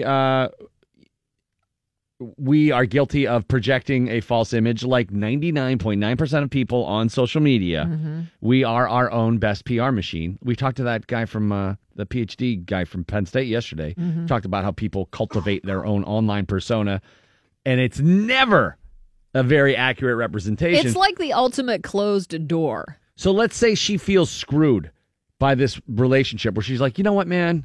This became about your career and not about us, because he became a huge star after they got married. Yeah, when they got married, he was a mid-level star. At best. And then he became a movie star of, you know, epic proportions, where there's like five people as big as he is. So that she's got to be burned and bitter. So when she says that stuff, I think that's very tame compared to what she probably could say. Or wants to say. Yeah, I'm on her side. And I'm not against him, but I understand her expressing a little frustration. Like, oh, well, he became a big star, and then every girl threw themselves at him everywhere he went, and I don't have that many vaginas. Just the one. Just got the one here. So what if it wasn't the case? What if she's miserable to live with? That may be. I don't know. I just feel like we were yelling about the toilet paper is code for, yeah, he slept with Jennifer Lawrence on that spaceship. Right, that's kind of what I think. Yeah. But she might be to your point, she might be bitter. She might be the Ryan Reynolds in this. Remember when Ryan Reynolds and Scarlett Johansson broke up because he was jealous of how big of a star she became? Yeah. He just couldn't deal with it. Mm-hmm. So he had to marry a lesser talented actress, which was a great move. But beautiful. Oh, God, is she gorgeous. Blake Lively. Mm-hmm. She's gorgeous. She seems like she's like cool. It's like he did the reverse Brad Pitt. Like you know what I mean? Yeah. He went from the Angie to the Jen instead of from the Jen to the Angie. Finally, Rob Gronkowski is going to be a movie star. He's reportedly been cast in a movie called Boss Level, starring Mel Gibson, Naomi Watts, Frank Grillo, and Will Sasso. The movie is said to be about a retired Special Forces veteran who becomes trapped in a never-ending loop that results in his death every day. There is no word right now on what role Gronkowski will have in the movie. That'll be nice. So, I don't know if this is his next...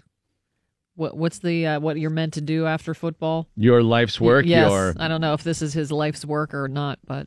I was at Red Wrestling the other night, and we had a conversation. When do you think Gronk will be here? Too susceptible to injury doing that. I don't think he'll do it for that reason. You think? Yeah, no, because he would keep playing football. Oh, I mean post-football. Yeah, I just don't think... I think it's too much. I don't think he wants to stay in that kind of shape. I don't think he wants to put himself at risk of injury. Those guys have already beat themselves. Yeah. You have to, like... As many times as you say it, you can never really appreciate how much pain NFL players are in their 30s. Oh, yeah. These guys who have beat the snot out of themselves for 20 years since they were in high school, like, that's just a tough way to live. So if you've made all that money like Gronk has, mm-hmm. I don't see him becoming a wrestler. I just want him to climb down the cruise ladder.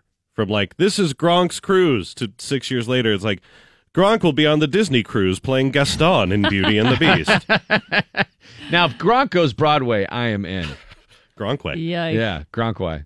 Rain mixing with snow, possibly today, low 40s for the high. It is 40 now at DVE. It is the DVE Morning Show. Tonight, I'm going to be at the Hard Rock Cafe, Station Square, Cure Rock.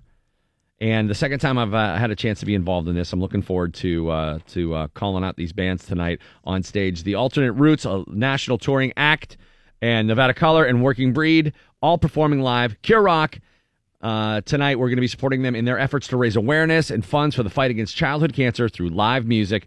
The doors are at 7 o'clock. It starts at 8.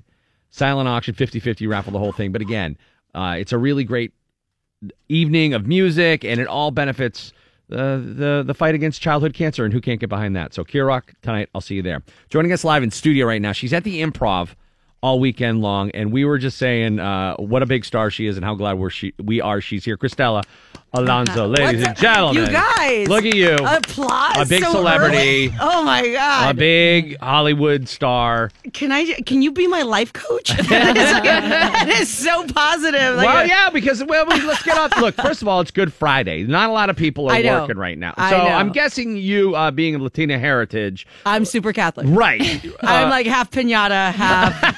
Catholic, yes. Yes. So this was a big one for you growing up. I was raised Catholic as well. So today, when I was a kid, this was always a day where I kind of felt like, oh, I hate this day because it is just sad. And my mom was really the one.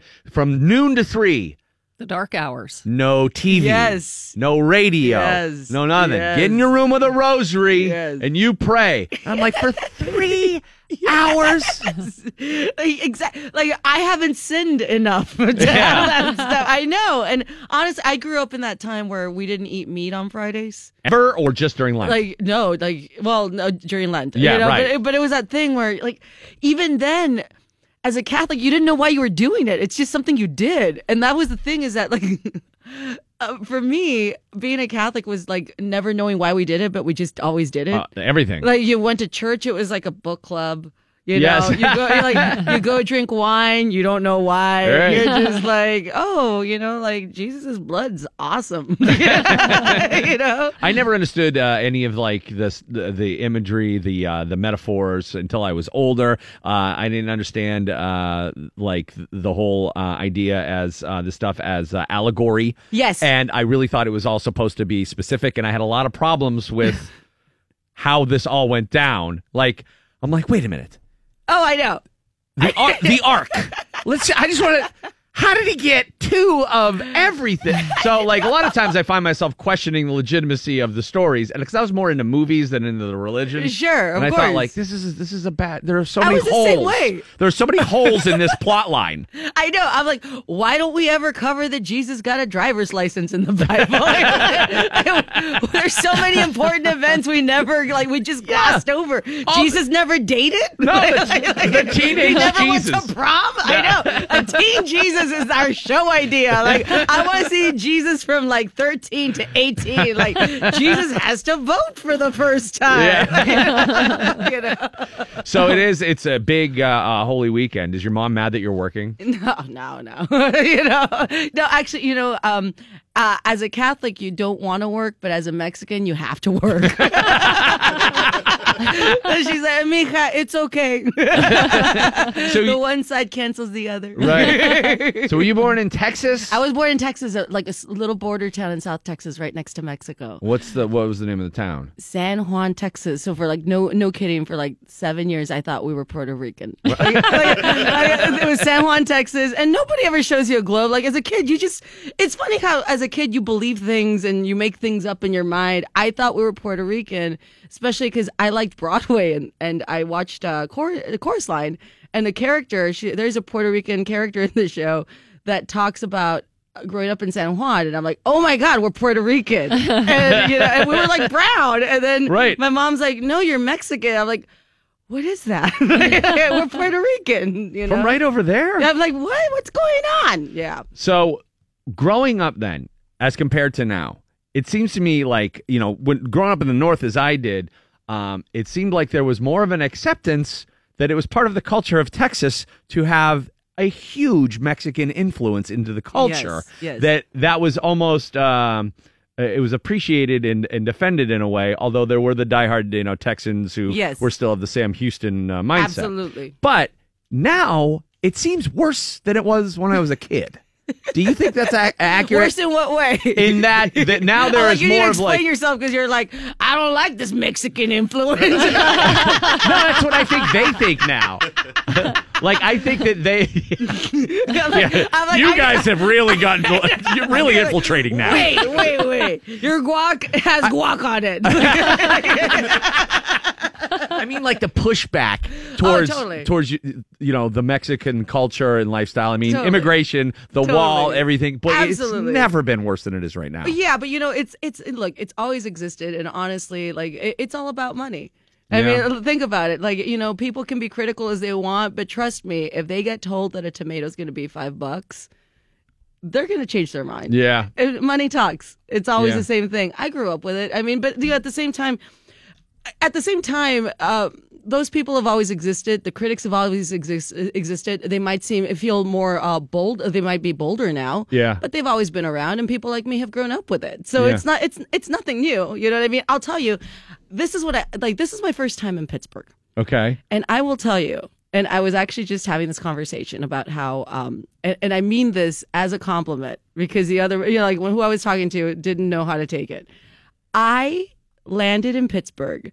And I felt like I was in a Billy Joel and Bruce Springsteen video. Like, you know what I mean? Like, it's very, like, industrious, factory. Nailed it. Like, I grew up in South Texas where we don't have that vibe. So as a kid, I was a kid of immigrants. I was a child of immigrants. So for me, Pittsburgh is kind of like what I thought America was. Yeah. You know, it's like the American town, the blue collar families going to the factory because every music video I saw with like I love Billy Joel. I've seen him 25 times in concert. Like did you go to the Madison Square Garden shows? Yes, I did. Yeah. But I had to leave early because the guy in front of me, I don't even know why they didn't kick him out.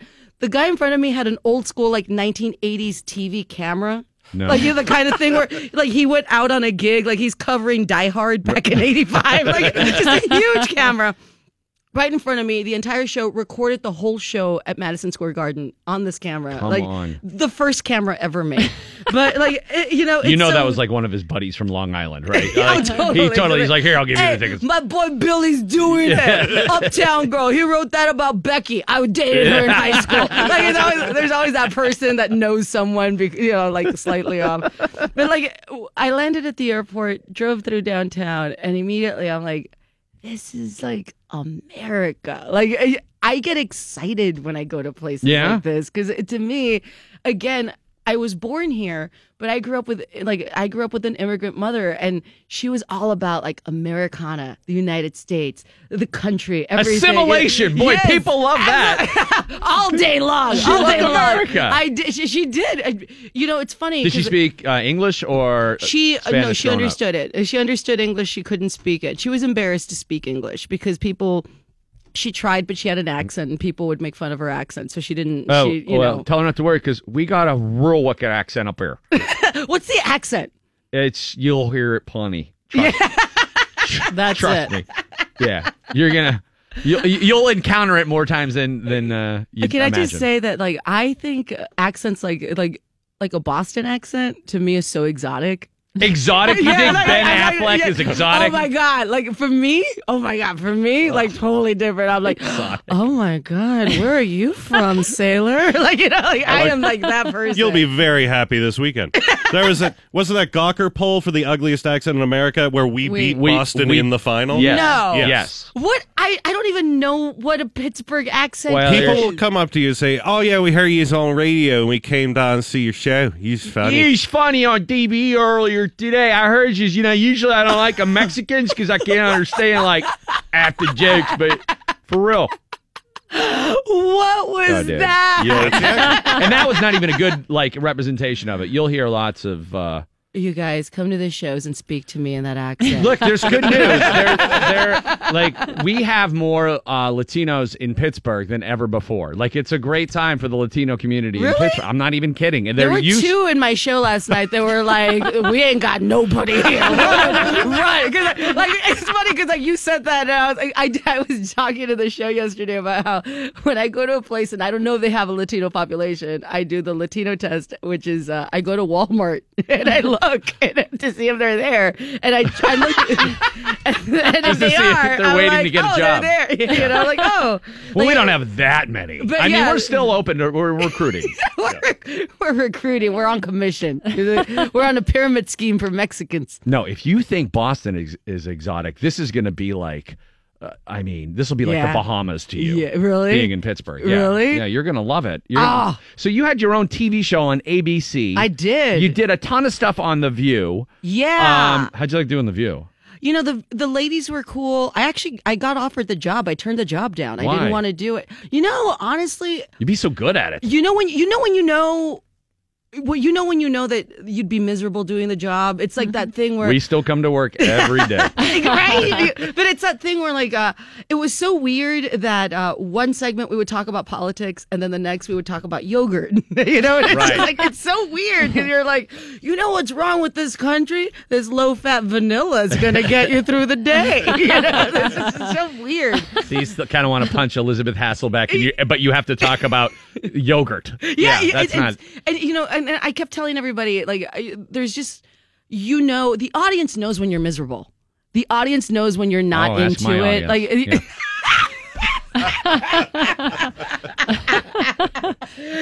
I really hate myself. Let's go watch that show. Let's listen to that show. No, but yeah, you know, it's like it's. Yeah, the audience knows when you're miserable, and I knew I wasn't going to be happy, and I said no, and everybody thought I was crazy for turning it down, but you know when you're going to be happy or not, and for me it was just no. You wouldn't be able to do anything else. Yeah, exactly. Like, honestly, and then look, I loved it. I loved my time on it. I started doing The View because my TV show centered around a blue collar Latino family, and I really wanted to talk about how a blue collar family sometimes has to do different things to get by, you know? And in my family, the dynamic was that I was the aunt, and I moved in with my sister in real life to help her take care of the kids and our mom. And that's the kind of thing that a regular family does. You kind of make things happen and you try to get by. And you don't see that on TV. You know, like when I moved in with my sister, I was in my 20s. And on TV, you always see the girl in her 20s who just graduated college and she's out on her own. Will she meet Mr. Right? Who knows? And for me, I'm like, I'm raising kids. I'm taking the kids to school. I wanted to show that dynamic because that's real. Right. That's real, and you need to see that. And the network didn't promote it. So I started doing The View to get on TV to promote the show. So I was doing both shows at the same time. Isn't that crazy? It's insane. You know? The way they do that all the time with the shows that they just stop promoting. Yes. Like, forget it. And it's weird because Titus talks about that all the time. How he had like the biggest show on TV. He pissed off the president of the network, and she literally was like, "You're done." Yeah. And just didn't promote the show at all. That we didn't get promoted, and it was so weird, and it's that thing where, like, also they didn't know how to promote my show back then. It was 4 years ago, and I remember they revealed the show poster, and like the show poster they wanted to use was just me with a Photoshopped quinceañera crown on top of me and my name spelled out on the crown, and I'm like, you guys, that's a little, like, not cool. And they're like, we don't see the problem. Like, oh my God, like, how do you not see it? They have like fringes and like dice hanging and like totally. Yeah, like you press the poster, Lowrider starts playing. I think we're trying to on the nose, you guys. So Roseanne kind of echoes a couple of those working class. She was on my ethos. Show. Oh yeah? Yeah, actually that's what we brought her back to TV. Like she played a character on my show. My show was actually I loved Roseanne growing up. Who didn't? It was a great show. So I modeled my show after her show because that was the first show that I remember connecting with as a family. Mm-hmm. Where, like, the family weren't all loving. And I loved that they could make fun of each other and laugh at themselves. Yeah. And that's a real family. So we had her on the show, and she actually, she did, I want to say maybe 3 episodes or so, and I loved it. Like, it was so crazy to actually meet her in person, and then now she came back with her show, which I 18.2 million. You know, it's going to get better. It's going to get more viewers than 18 million. You think they're going to get more than that? I'm kidding. Louise. I'm just kidding. I'm being sarcastic. They did twice as much as the network thought they were going to do. And where do you weigh in on a lot of people are not really fond of all of the hateful things that she is saying on social media? I can't see her. And I can't see the show, and she's it's funny. We became friends on the show. Mm-hmm. She seemed to have lost her mind after 3-4 years ago. You know, it's that thing when you have an old friend, and then they friend you on Facebook, and you're like, oh. Yeah. Hey, yeah, Stephanie, I'm going to friend Stephanie. I love Stephanie. Yeah. Stephanie and I used to blah, blah, blah, da, da, da. And then a week later, you're like, yo, Stephanie lost it. What happened to Stephanie? I remember Stephanie. But there are tons of hyper-liberal comics who are working on the show, big fans of Roseanne. Ron Funches, Fortune Feimster, we're all singing the praises of the show coming out. And you don't get 18 million people watching your show if you're not appealing to both sides of the aisle. I think that was lost in the review of what was going on here, of everyone saying, see? Yeah. It's no, everybody wants to watch that.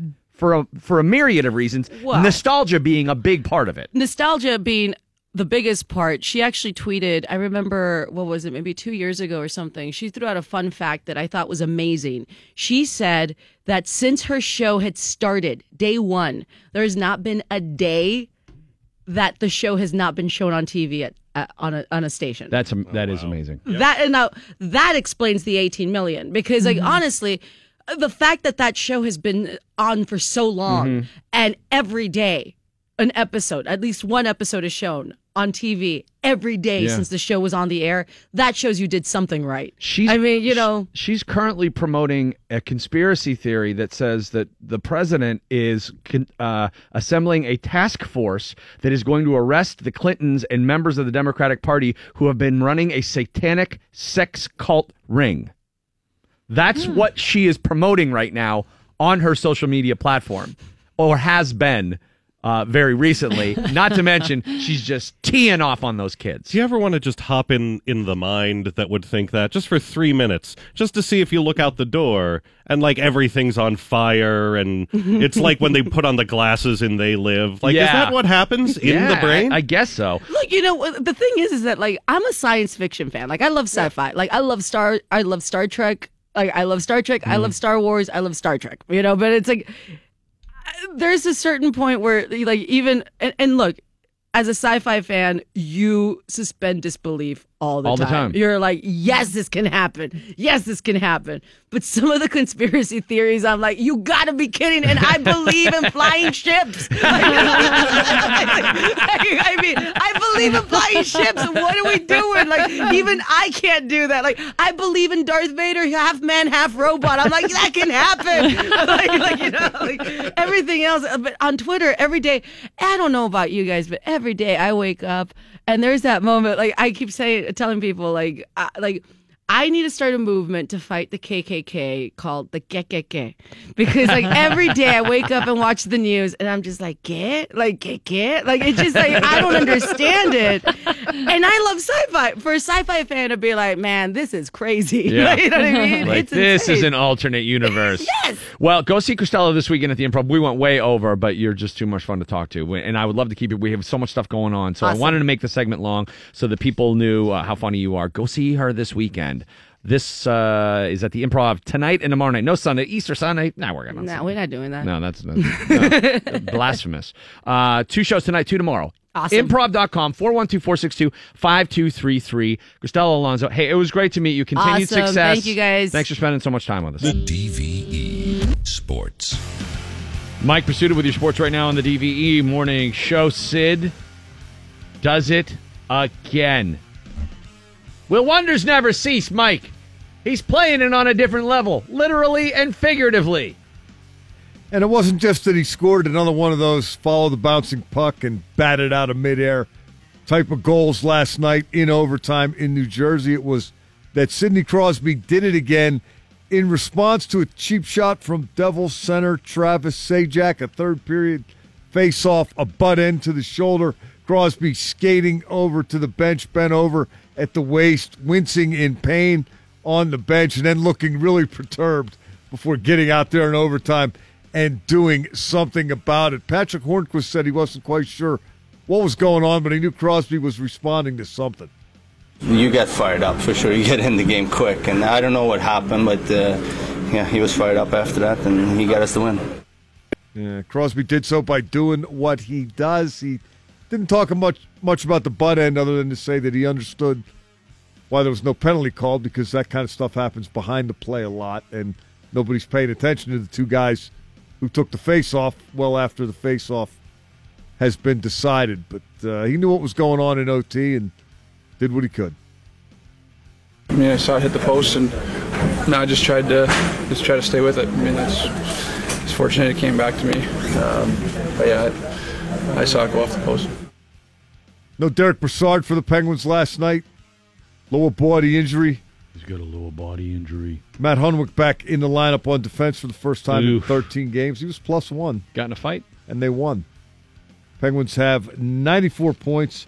That is one better than Columbus in the Metro and two better than Philadelphia. Washington continues to lead the division with a 5-point lead on Pittsburgh, but the Penguins in second, at least for the time being, as they get ready to host Montreal on Saturday night and the Capitals on Sunday. Pirates will try it again in Detroit this afternoon. 1:10, your rescheduled first pitch of the season between Jordan Zimmermann and Ivan Nova. Penn State won the NIT last night, 82-66 over Utah. The Nittany Lions finish at 26-13. It's the NIT's first NIT since 2009. And the Final Four is this weekend. Loyola Chicago against Michigan at 6:09 on Saturday, followed by Kansas and Villanova at 8:49. Let's go Loyola. Yeah. Sister Jean. It's got nothing to do with her. Oh, you bet. It's got everything to do with they ain't Michigan. I would be rooting for ISIS in this game if it was playing Michigan. Understood. What's the mascot at ISIS? Hopefully not a stinking Wolverine. Probably not. ISIS Tech. They're the Wolverines. Yeah. Later this morning, Joe Grzechi's going to be performing live in the DVE Coffee House. His CD release party is at the Hard Rock Saturday night, which I think is going to be great. And have you heard the new CD? I have. Give us a quick review of that one, Mikey. It's a little different. It's a little different, but it's really good. I like it. I like his perspective at this juncture. I like that he wrote an album and his son told him it stunk, so he went back and did it again and came out with a way better album, markedly different too. Like he was doing like a bluesy inspired thing and. You know, his kid kept him honest. That's what you're supposed to do. I should try that with Gene. Yeah, do that with Gene. This is not a good take on the secondary. Go back to the library. He would probably just be like, oh, well, yeah, no, you're probably right. He's not gonna write it twice. No, he's just going to accept that it's bad. Yeah. All right. See, now people are sending me their sleep number scores. After we had that discussion yesterday about how crappy mine are and why I don't look at them, now people are like sending them to me like, look at my night of sleep. Pretty good. Pretty good. Not me. I have no idea. Why are we keeping score of that? Because it's a big deal. It's like if you improve your sleep, your health is so much better. And we've learned how much it affects your health going forward. Like you got to sleep. Yeah, everybody knows this already, right? Yeah, but if you get guilted into it by looking at it every day, like if you saw how many calories, if before you went to bed every day, something popped up on your phone and let you know how many calories and grams of fat and sodium and how far over the recommended daily allowance of everything you are, don't you think it might affect your food choices the next day? I don't know. There's too much. I can't. I'm going to go to sleep when I go to sleep. I'm going to wake up when I wake up. I'm not going to panic about that. When I'm tired, I'll sleep. When I'm not, yeah, I won't. Well, you're lucky, Mike. I'll tell you what I'm not going to sleep on. Sunday, Easter Sunday on NBC, Jesus Christ Superstar. Have you... You've never seen Jesus Christ Superstar? You've never heard the soundtrack? I've heard the songs. I have not seen it in order... as the production that this promises to be, which I'm looking forward to because, Randy, I like concerts. You do. I like TV shows. That's true. And, yes, I even like Broadway shows if they're done well, and I'm assuming this is going to be. This is going to be all three combined in one, and it's going to be live, so I'll have that live element to it in front of a live audience. What a presentation. The cast is unbelievable. John Legend is Jesus. You know, the guy sings All of Me, Ordinary People, all that. He's Jesus.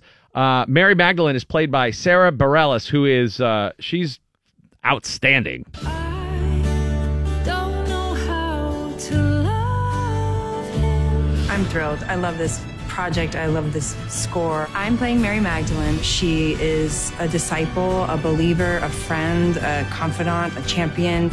And, you know, for my money, Judas has some of the most rockin' songs in Jesus Christ Superstar. Like the ones that really just, because this is a rock opera. It's like watching The Who sing about, you know, the last days of Jesus. Tommy without the English accents and thousands of years earlier. Right. And the guy that's playing Judas, he was in Hamilton. He was Aaron Burr in Hamilton. So this promises to be an awesome television event. Yeah, not to mention Alice Cooper. Yeah. Do we need to say more? Alice Cooper. Yeah. They want to know why the king's name is Alice, Randall. Well, Alice Cooper, here he is talking about John Legend as Jesus. John is the perfect cast for Jesus because he has this ethereal quality to him also. In 3 days I shall return. All right, so it's on NBC this weekend. Don't miss. I've seen Ben-Hur in the robe enough. I'm really looking forward to something different. It is Sunday night on NBC. Jesus Christ Superstar, Easter Sunday on NBC. It is the DVE Morning Show. Well, it sounded like this if you were listening to the Pens radio broadcast last night on 105.9 The X. It's Hall in the Penguin zone, chopping it to Letang, knocks it away from him. A man ahead of the field, it's Crosby. Sidney Crosby delays down the left wing, in the left circle, shooting one off the post, the rebound, batted in, it scores! Lock the doors, turn out the lights, Penguins win in overtime. Highlight reel goal from Sidney Crosby ends this one in Newark. No, he didn't do it again. Yes, he did. Oh, are you kidding me? Out of midair, no way. Oh, that was sick. Absolutely sick. Bobby Airey joining us right now from AT&T Sportsnet. Bibbs, good morning, how are you? Hey, Randy, good morning. Nice talking with you. Oh, man. How about that finish last night? I mean, what do you even say about Sid at this point? It seems that he has such a penchant for the spectacular and the clutch simultaneously. He's on a pretty special streak right now. Yeah, you know, you run out of things to say, and, you know, I didn't, you know, you see that happen in real life, and you're thinking, did he really, did it happen again? And then you... And I know I was watching baseball earlier, so I was thinking about the Yankees and the Jays and the Pirates being rained out on opening day and Crosby swatting it out of the air. So that, you know, that was a walk-off homer right there, and done no better than really. Kincaid said it as well, the goaltender of the Devils. He said only one person could have made that happen. That was Sidney Crosby, and he certainly did it, didn't he? Was he trying to win the game or stick it to Zajac? Or was it a little of column A and a little of column B? Yeah, it's a little of column A and a little of column B. You know, it's, definitely, you know, the Penguins have always had a tough time trying to get their emotional level up against the New Jersey Devils, who, you know, haven't been in the playoffs the last few years, but it's a different Devil team, the team that has beat the Penguins 3 times coming into that game there last night. And, you know, I guess that's all Crosby needed was a little bit of ribbing, if you will. So, he got the butt end and the rib and was able to score the winner. But Zajac, I never seen him. He's played tough against Crosby. He has played tough all year, and I guess he just took it to a different level. Any indication about the Brassard injury? The Pens recalled Josh Jorce yesterday, and that wouldn't be great for them in the long haul. No, it wouldn't. You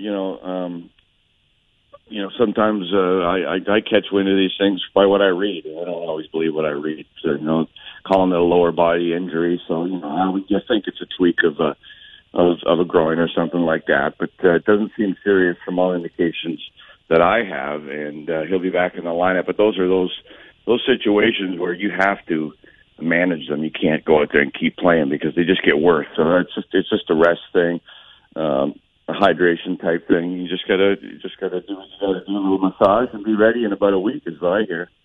Bibbs, the Penguins have got this 3-on-3 overtime thing clearly figured out, but doesn't really do them any good in the playoffs, does it?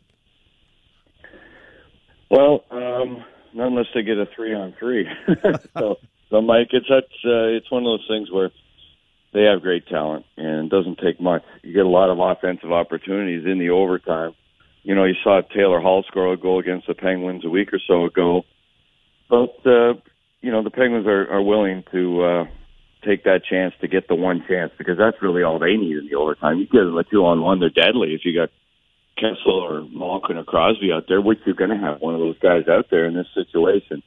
The Killers, they've done it all season long since the drop of the puck. It's been a system that's really benefited the Penguins for these ROWs, for these extra points. So they're in double-digit extra points this year. I mean, it's incredible what they're doing with this overtime session. And if teams are no good in these sessions, they're not going to make the playoffs. So you can point to a couple of teams. The Penguins aren't one of them. What do you make of Matt Murray right now going in the postseason? Great. There was a little concern the other night. He gave up a couple, low glove side again, and it seems to be his MO. Is that much ado about nothing, the concern from some Pens fans? Well, you know, you're always going to have concerns, and goaltenders are always going to have weaknesses, and teams are always going to scout a goaltender, and you're going to see a majority of shots if they go in on Murray's glove. You're going to see 75% of the shots from the other team are going to shoot to that glove hand. I mean, he's a big goaltender. There's no room over on the stick. There's no room anywhere. You saw Paul Murray made a slick move last night to score a 5-hole goal. There was nothing there. That was just a beautiful goal by Paul Murray to open the scoring last night. But there's not much against Murray. Even those left to righters, I thought last night he was moving across. It was a play from behind the goal line. He missed with his stick, but he was able to come over and deny Taylor Hall. I mean, he was really reading the puck and getting across rather quickly. So I think he forces players to get really fine with their shot, and he's best when he's aggressive. And you know, he doesn't have to make those around the world glove saves a lot of time. His best saves are the ones where he moves out, gets to the top of the crease, and they go off the top of his shoulders because he's so big and in great position. Bob Arie with us right now. So it's Montreal and Washington this weekend, back to back for the Pens, and then what? Well, then they got a couple of games to finish. We're down to 4 here right now. It's a couple of days off, and then finish it off at the end of the season, Ottawa, Columbus. And it'll be a big game in Columbus. The Jackets are playing some tremendous hockey right now. They're without their captain, Nick Foligno, who's got a lower body injury, but he'll be back in a couple of weeks, and we always seem to torture Bobrovsky. So, you know, you put that one in the bank last night. You know, it was pretty emotional, but you got to put it in the bank, and you got to keep moving ahead. The Penguins are still trying to get home ice in the first round, which is going to be really tough here. But if you could get it, that would certainly be a bonus. Well, given their road record, yeah. I mean, that definitely would be big. Bob Arie, so, hey, man, thanks so much for giving us a shout today. I know getting up early probably wasn't your favorite thing to do today. So. Oh, I love it. I love it. Anything for you guys, just going to grab my coffee here now and enjoy the day. I got a day off here today, and then nice. Then we'll go back to back. Bibbs, did you see the guy, the goaltender in Chicago last night? No, that was awesome, wasn't it? Yeah. Yeah. I think, you know, he's got the lowest goals against average in the history of the NHL. 7 shots, 7 saves. I'd be going with that for the rest of my life. Yeah. Never play again. What do you make for one game? I think it's 500 or 1,000. We were talking when I was playing. Somebody told me... I think they just signed something for sitting back there. It's 500 or 1,000. I think that's what it is. I didn't look it up, but and how's that work? They call him when the one guy got hurt in warm up. Then they call him because he's on the short list and say you got to come dressed. Yeah, I think you said he's been to like 20 games this year so far. It's an opportunity. It's funny. I got a friend back home that goes to Leafs games, and he says that he's got another friend that. Is in the same position, brings his equipment to every game, keeps it in the back of his trunk just in case they need a goaltender. I mean, this guy's 46 years old in Toronto. He thinks he's going to get into a game. You never know, Bibbs. You never know. That'd be an upgrade. Scott Foster. He looked awesome, though. He I'm did. Watching him right now. Number 90 he was wearing. Oh, it's awesome. Just that scene at the end where, like, the players all coming up to him, but, you know, giving him the headbutt and everything. Like, that had to be – he had to be just on cloud nine. Oh, he's an accountant, and they got the you know, they have a belt that they toss around to their game MVP, the Blackhawks. So, you know, there's a picture out there on Twitter with him. He's got the belt around his shoulder. So, not a big guy, but he'll be pushing buttons at the desk today. An accountant. I can't believe it. Unbelievable. Now, you had to take today off, right? You had to go out and get loaded after that. Oh, you would think so. Yeah. There's no the boss has got to call and take the day off. Yeah. Take your $500 to the bank. Exactly. Bobby Arie, AT&T Sportsnet. Bob, thanks so much, man. Appreciate it. Hey, Randy. Thanks, guys. All right, buddy. Take we'll care. See you. All right. Next hour, Joe Grusecki performing live here in the coffee house on Berg. I landed in Pittsburgh. And I felt like I was in a Billy Joel and Bruce Springsteen video. Like, you know what I mean? Like, that's... it's very, like, industrious factory. Nailed it. I love Billy Joel. I've seen him 25 times in concert. Did you go to the Madison Square Garden shows? Yes, I did. Yeah. But I had to leave early because the guy in front of me, I don't even know why they didn't kick him out. The guy in front of me had an old school, like, 1980s TV camera. Right in front of me, the entire show, recorded the whole show at Madison Square Garden on this camera. Come on. The first camera ever made. But, like, that was, like, one of his buddies from Long Island, right? Yeah, like, totally. He's like, here, I'll give you the tickets. My boy Billy's doing it. Uptown Girl. He wrote that about Becky. I dated her in high school. Randy Bellman and the DVE Morning Show. I mean, Cristela Alonso is about as lovely as it gets. She was very fun. That's a really good way to put it, right? Lovely. Funny. Charming and funny. She was so funny. Hilarious. Go see her at the Improv this weekend. I was inherently racist when I was like, did any Latinos come to see you? Have you found your people here? We have several. Several. But she was great. Go see her Improv tonight and tomorrow. 412-462-5233 improv.com. It is Good Friday. Oh, dude. Yeah. Gotta listen to this today. Start to finish. I mean, my mind is clearer now. Have you ever listened to this? The original recording? Oh. At last, all too well. I can Are you serious? I've never seen it. Couldn't you imagine Metallica doing this? Oh, yeah. This is the jam, too. Yeah. This is the highlight. I mean, Carl Anderson was the original Judas. This dude, wail! Hold on, check this out, Val. Here we go. Here it is. Jesus! You've started to believe the things they say of you. You really do believe this talk of God is true. It's so funny. Every band wants to try and do this. We should do Jesus Christ Superstar. You've done will soon get swept away. You begun to matter more than the things you say. Yeah, and then it gets super groovy.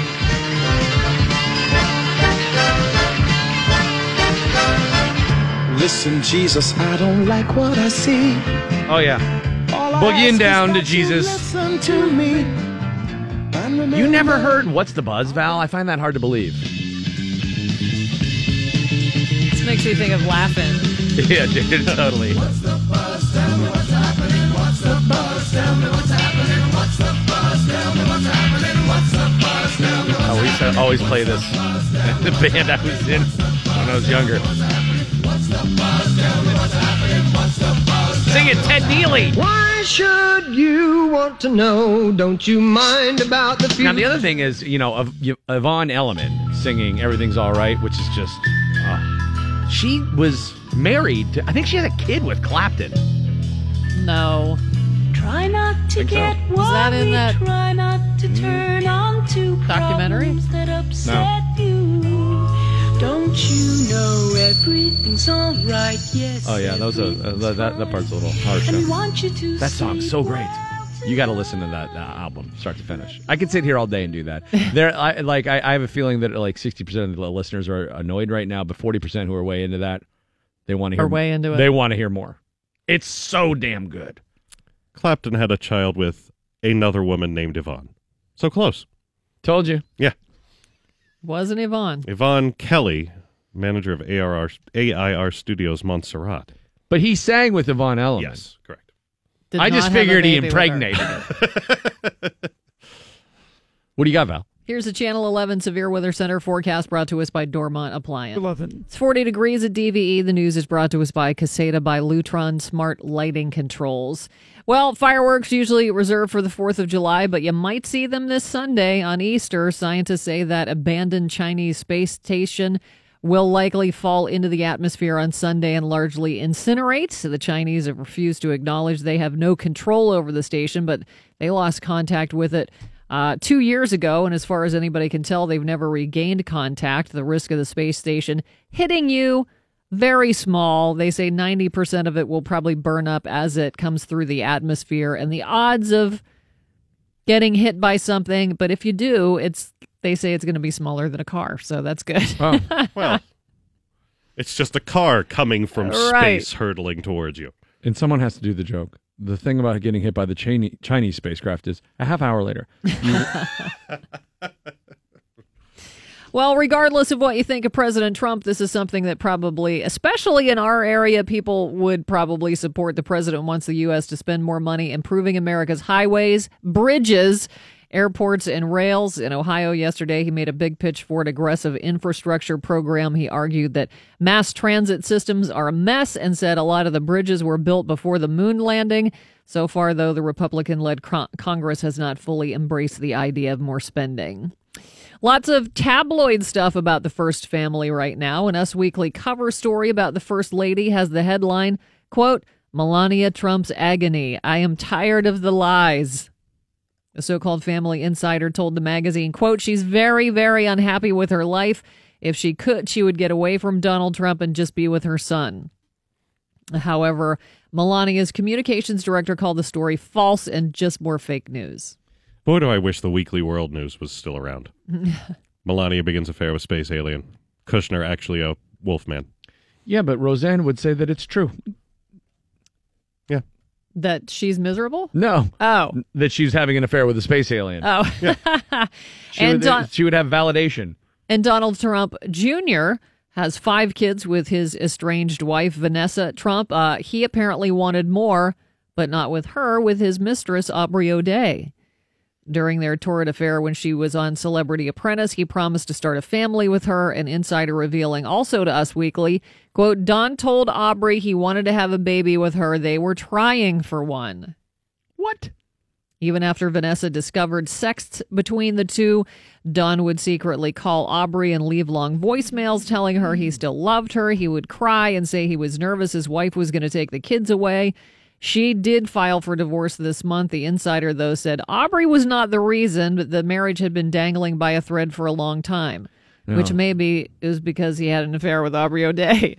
Maybe because he's going to be going to jail and they have to isolate the assets. I have no concept of how many Trump children and grandchildren there are. I could not guess at it. Neither could Donald. Yeah. They're going to 20 years from now, it'll be like, hey, come see Brandon Trump. He's DJing at Chauncey's all weekend long. There's so damn many of them.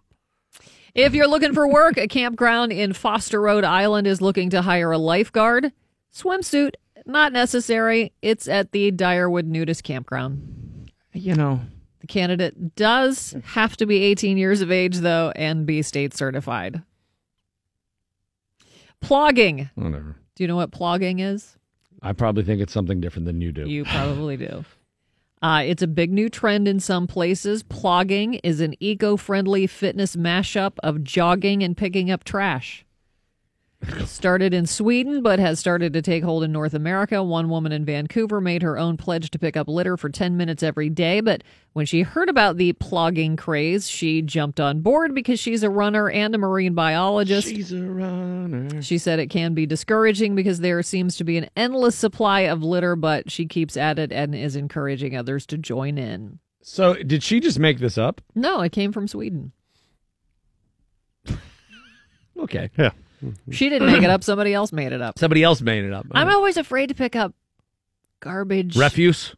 Because I'm afraid I'm going to get cooties. Yeah. Or hepatitis, which is way worse than cooties. Like, oh, what's on that? Yeah, because you see like a wrapper and you're like, I'll pick it up. And then you find out some homeless guy used it for toilet paper. Right. Yeah. I'm concerned about leaning down to pick something up while I'm jogging. That seems like an invitation to a faceplant. You just do like, three rolls, yeah. Barrel roll. The news of Ben Affleck's great sadness may have been greatly exaggerated, at least according to him. Over the weekend, New Yorker writer Naomi Fry wrote a story called The Great Sadness of Ben Affleck, in which she chronicles the actor's supposed downfall. Of the recent picture showing his giant back tattoo, she wrote, "The image suggests not just the fall of Affleck, but the coming fall of man. There is something about this exhausted father that reflexively induces panic." Yesterday, though, Ben Affleck hitting her back with a tweet. At New Yorker, "I'm doing just fine. Thick skin bolstered by garish tattoos." I maintain that Ben Affleck and The Great Sadness is the only Smashing Pumpkins album you need to listen to. It's... Finally, if Corey Feldman really did get stabbed, it doesn't look like he has anything to worry about, according to his bodyguard. When he went into a hospital on Tuesday night, doctors ran a full panel of tests for drugs and disease. He came up clean. TMZ also reports doctors can't find any evidence of a slashing wound or even a puncture wound. Now Corey says someone slightly penetrated his abdomen with a syringe or small blade. So he's do and fine. Forecast today, rain, it could mix with snow. Temperatures in the low 40s. We're at 39 at DVE. Val, I feel like you got to get into this. This is like, it's so Karen Carpenter-y. I feel like you would love it. Yeah. I don't know how to love him. Oh, Jesus Christ Superstar. Wow. Sunday night, NBC. The live performance of and Jesus Alice Christ. Cooper's in it. Alice Cooper is King Herod. The King Herod song is really funny. It's kind of like goofy and like playful and stuff. So. I am overjoyed. Yeah, that sounds like Alice Cooper. Oh yeah, I didn't even think about that. You've been getting quite a name all around the place. Yeah, it gets like real goofy and stuff as it goes on a little bit. It's more like show TV. You are all we talk about. You are the wonder of the year. That'll be great. Although I guarantee you, on Twitter, Black Jesus will be trending because John Legend is Jesus. Mm-hmm. And there's going to be an argument about Jesus' skin color Sunday night. Just a prediction. Just a prediction. Google, there was an article that came out, and not only did it depict the race of Jesus accurately, people looked different back then. How do you know? Purportedly. Okay. By science. Right. By looking things up. People were about 4'9". And had big, like, pointy faces at that stage. Big pointy faces? They did. Oh. And so, Jesus does not look like you think he looks. Jaffo, was Jesus black?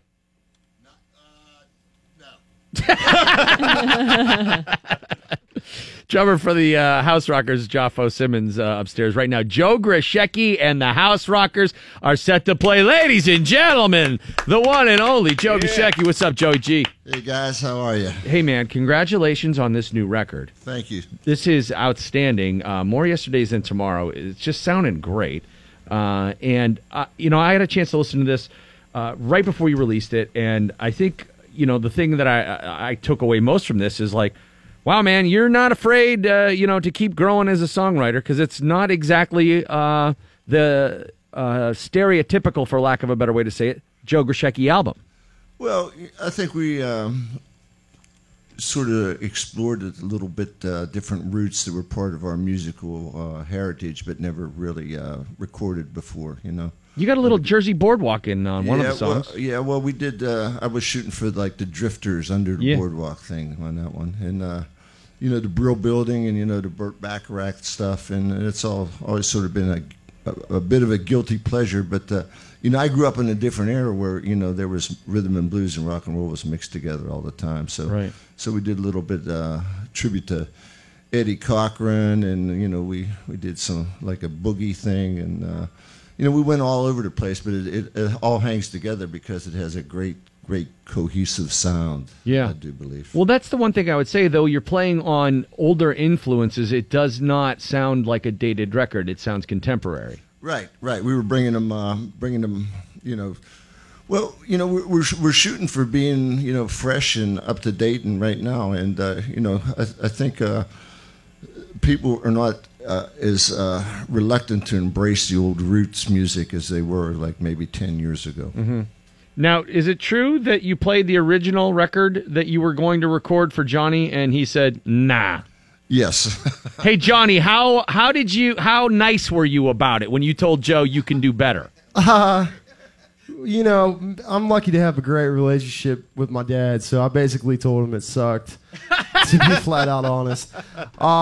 You know, I hold him at such a high standard of a songwriter, and he's always good at telling a beginning, a middle, and an end of a story. Mm-hmm. And with the previous songs on the record, they were just all over the place, and it didn't really represent the house rocker attitude that I grown to, you know, grow up with and love. And I really thought that, you know, he kind of came out with me the next day with a couple songs. He was like, here you go, you know, just mm-hmm. like rubbed it in my face. And I was like, well, maybe that's what you needed, because he wrote some of the best songs he's ever had, I think. Joe, how important was it to get that check from your son? Well, I was slacking a bit, you know. I didn't really have a point of view that I was expounding upon. Yeah. And I was, you know, just a bunch of disparate songs that you didn't hang together in any way, shape, or form. And Johnny said, well, you know, it sucks. So I guess, you know, I got my guitar out, and when he left the room, I think, okay, it sucks. So I think I wrote the title track here, More Yesterdays and Tomorrows, and the one we did with Bruce, That's What Makes Us Great, in a day or two, you know, just to show him I still had it. Yeah. So how long after you had grounded him did you have the whole album done? Well, I took his car keys and locked him in his room. And shortly after, it seemed like after I wrote the title track, the rest of the stuff started flowing, and then it was fairly easy to just, you know, if you write, I'm sure writers will agree upon this, if you get into like a groove and you're writing for a purpose, it's a little bit easier sometimes. So. Did you get the thing where they say where like it's coming through you? You're not having to think about it so much? Yes, I did actually.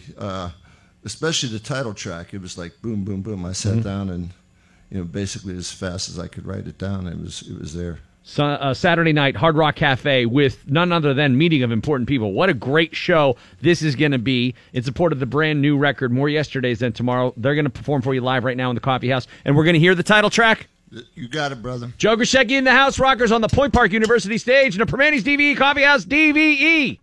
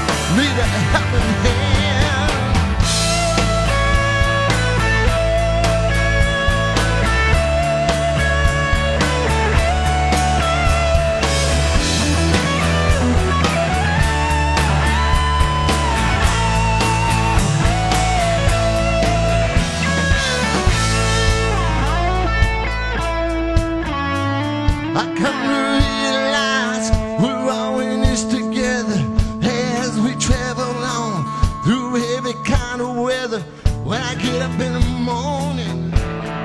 It's a brand new day.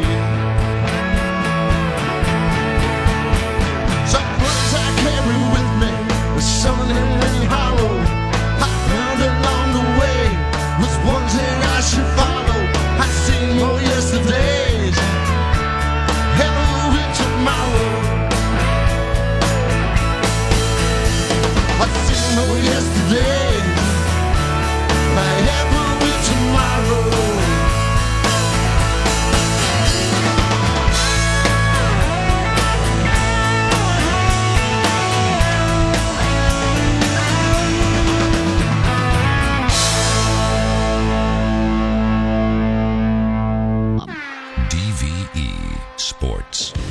It's the DV Morning Show. Mike Pursuta with your sports right now. I mean, I'm tempted to just keep playing Jesus Christ Superstar songs. But I'll offer a brief reprieve from that so that we can talk about how unbelievably badass Sidney Crosby's game-winning goal was last night. Transition from one superstar to another. So I like what you did there. Sports is brought to you by Panhandle Cleaning and Restoration. The Penguins beat the Devils 4-3 in OT. It came on a goal scored by Sidney Crosby, a break into the New Jersey end. Crosby clangs one off the iron and bats the rebound out of midair into the net. Ball game, 19 seconds into the extra session. We've seen that kind of stuff from Sidney Crosby before. What we haven't seen nearly enough of this year from the Penguins is winning away from the PPG Paints Arena. We talked a little bit about this with Bob Airey, but it's worth revisiting. In the event you're wondering what do the Penguins have left to accomplish in the remaining regular season games before the playoffs, that win last night improved the Penguins' road record to 16-20-4. Of the 8 teams in the playoffs in the Eastern Conference right now, Penguins are the only one with a losing record on the road. That's not a good stat. It's a significant difference, and it's one that can bite you. Assistant coach Mark Recchi talked about that this week on the Jim Rutherford Show with Josh Getzoff on 105.9 The X. Recchi filling in for general manager Jim Rutherford. And he talked about the Penguins understanding that their road record is unacceptable and, more importantly, understanding why it's been that way. We don't deal with adversity as well on the road as we have at home. We seem to be able to build momentum back at home. We get the crowd behind us, and we get excited when we get some energy. On the road, the mistakes we're making are catastrophic, and they usually come in bunches instead of, us gaining momentum back and trying to get the game back. On the road, it just seems a lot harder right now. And, obviously, when we get into the playoffs, that's going to have to change, and that's going to have to actually change starting tomorrow. And if we can get that mindset that, hey, if they get one, it's no big deal. Let's just create some momentum back the other way. If adversity happens, forget it, wash it away. Just get to our game plan and play the right way. And if we stick with our game plan and stick with what we do, I mean, it's got a proven track record. And it does have a proven track record. But we saw the examples. Look back to the Detroit game. It's 1-1 in the second period. Penguins give up a power play goal. All right, it happens. You're down 2-1. They got a power play goal. Should be no big deal. They give up another one 41 seconds later. Now you're chasing the game against a bad team, and it just unravels from there. Last night, a couple of good examples of that pushback, that resiliency, that stay-the-course attitude they're trying to instill. Kyle Palmieri scores for New Jersey at 12:19 of the first. Penguins come right back. Connor Sherry at 12:44. Less than a minute later, you tie things up, settle things down. Then in the third period, after they fall behind, hey, you're only down 1. Keep playing your game instead of falling behind by 2. Patrick Hornqvist gets it tied midway through the period, and that eventually helps get them to overtime. That's the kind of stuff that they have done, and that's the kind of stuff that they're capable of doing. They just got to do it consistently. Another aspect of the Penguins' kind of uneven performance, since they cooled down a little bit after that tremendous hot streak of 20 or 25 games starting in January, the urgency just hasn't been there, and players have talked about that. Coaches have talked about that. Where's the urgency? That's not what you want to hear from a team in late March with the playoffs looming. But Mark Recchi knows, A, it's a problem, and B, it is fixable. season? Sure, it's concerning, but like I said, that's what coaching staff. We spent some time with them today, showed them some good video, good and bad, trying to get better as a team, and hopefully the leadership group, the Latangs and the Crosbys and Malkin and Kessel and Hornqvist, they step up and they get this, they get that urgency back in the room, and we all know they care. They all care, obviously. I mean, every one of those guys in the dressing room care. Now it's just finding that every night, that consistency every night. And if we can do that, then we'll get this thing going in the right direction right before playoffs. And, like I said, if we get hot our last 5 games, get feeling good about ourselves, that's an important thing. Now, it was Mark Recchi speaking before last night's game in Jersey, obviously. But that's maybe a different voice than Mike Sullivan, but the same message. That tells you the staff's on the same page. And when he talks about the players and the leadership group, we know they care. There's no question about that, right? Mm-hmm. They've got enough in the bank. They've done enough the last couple of years to establish that. So a step in the right direction last night. More steps must be taken, but these recent struggles I don't think are anything to wring your hands about. Well, that's the hope of all Penguin fans, that this is just them biding their time. I mean, there's a little track record here, and I think they have a little benefit of the doubt coming. Now, if you don't get it done on the road in the postseason and you're giving games away and running around and not playing the right way, as Sullivan will emphasize every day, then it's not going to happen again. They didn't dominate the last 2 playoff runs, but they knew what they had to do to win in every critical situation. And unless they forget, all they got to do is take off those Stanley Cup rings they got after last year. It says play the right way on the inside of it. Yeah. There you go. If good players play the right way, good things happen. If good players don't play the right way, then they can get beaten by players who are not as good. Which they have on the road. But only one more of those left. That's in Columbus next week. Montreal's here Saturday night. The Caps are here Sunday night. And the playoffs are coming, guys. And if you watch the Pirates opener today, no one will have a hit as good as Crosby's into the goal last night. Oh, that was just poetic. Why is it not? The 4 singles the Pirates manage in Detroit today will look like nothing. I think they're going to hit the ball a little bit. Oh, yeah. They'll get to, this is one of those years where they'll... I don't know how they're going to pitch it, and that's really... the most important. They'll put up 5 runs every game and lose every game 8-5. The ones they win, they'll win 5-4 or something along those lines. They are playing the Tigers, at least they're scheduled to, at 1:10. That was rained out yesterday. It just struck me that it might be fun to hear the Jesus Christ Superstory story told by, Vin Scully. Just to have those guys do baseball play-by-play. And he's carrying the cross right now. The crowd seems wild. If Jack Buck did it, would be... We'll see you in 3 nights. I cannot. I'm very excited for this. The return of Jesus Christ Superstar. I can tell. Well, because they got a good cast, and it's badass. And I think you dig it. I think you are thinking about it like, oh, it's a Broadway musical. Who cares? My horizons are broadening just a little bit along those lines. You are getting that. You're a snowflake. I'm not going to catch one of that stupid. Okay, maybe not a snowflake. But, give me Jersey Boys, give me this, give me Jesus Christ Superstar, give me... There's so many great songs on it. Give me Hamilton. And it's spooky, it's a little scary. Also, it helped me understand the story a little bit when I was a kid. Hamilton presented the Founding Fathers in a little bit of a different light than you'd previously thought, right? Perceiving, but that was fine. There's no rapping here, but if there were, Le'Veon Bell would be Jesus because he thinks he's being crucified. Yes.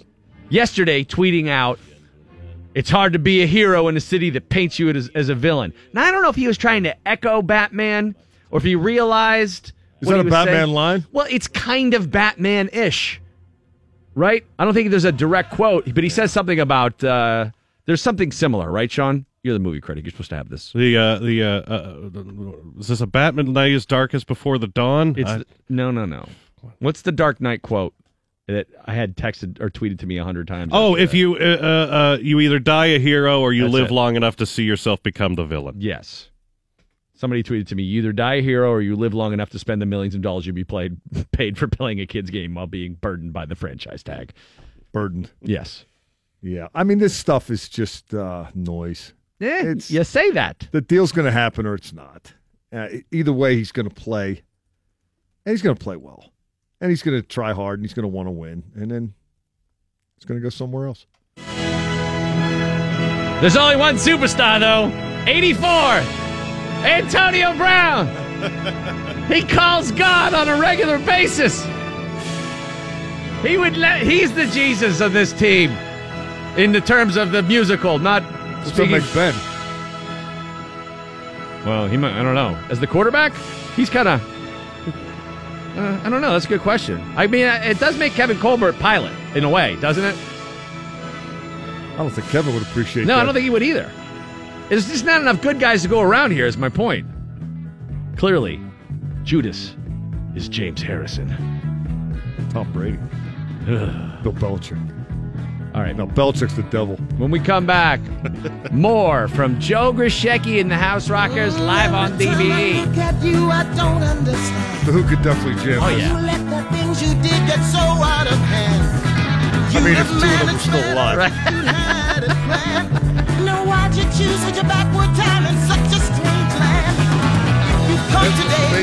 Oh, yeah. It's...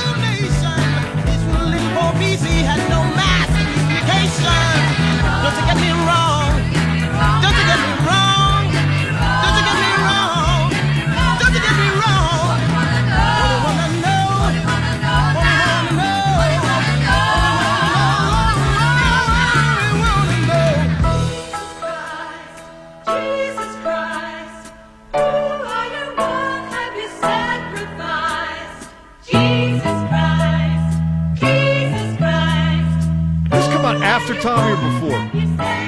I think after. Real simple, aren't they? Can you hear Daltrey singing all this? I mean, Ian Gillian from Deep Purple did it, you know, back in the day. Bryce Townsend never came up with an album cover with him up on the cross. Like a cross of guitars. He'd be wearing, like, like the British flag around his waist. He'd probably have, like, the mod suit on or something like that. All right, Joe Grishecki and the House Rockers. When we come back, their big show, Hard Rock Cafe, Saturday. Meeting of important people opening up the 8 o'clock show. Joe Grishecki and the House Rockers in the Coffee House right now, the Point Park University stage and the Permandy's DVE Coffee House. The new record, More Yesterdays Than Tomorrow, is just tremendous.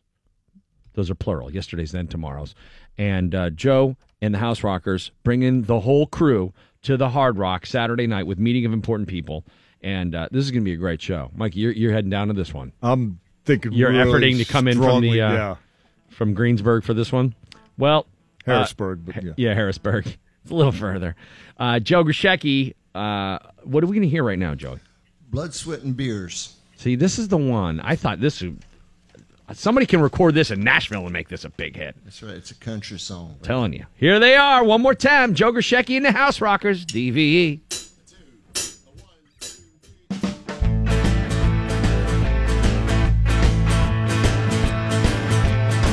Well, I'm ready to drink and fight.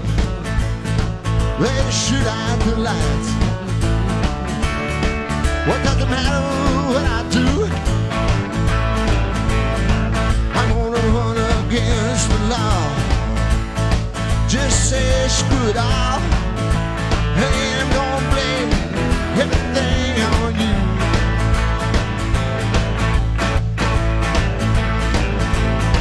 you. It's too late to turn it back, just forget about it, Jack.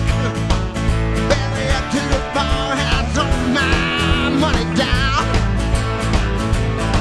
When I'm drinking to forget, I bet it ain't happened yet. Hey, bartender, pour another round. I'm blood, sweat, and beers. Chats on all my tears. But baby, don't wait up for me tonight.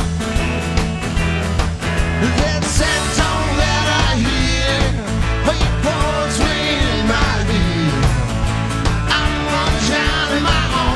sweating beer.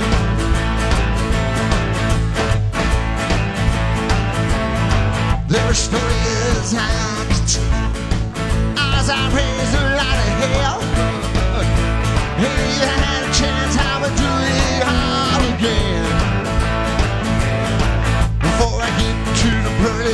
church, and St. Peter decides my fate. I've been drinking here till then. I'm blood, sweat, and tears. I can't drown all my tears. And woman's no wait up for me now. And that sad song that I hear, hey, boys, in my ear. I don't wanna drown in my own blood, sweat, and beer.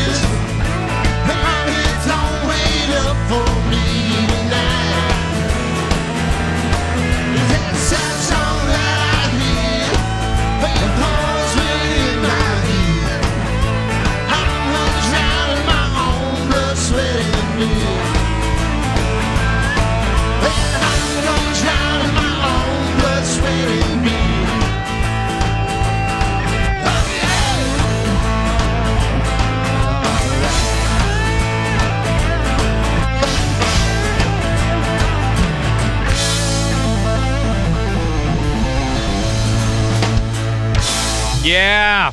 All right. Joker shaking the house rockers. Blood, sweat, and beers. You can find that on the new record. More yesterdays than tomorrows. Saturday night at the Hard Rock.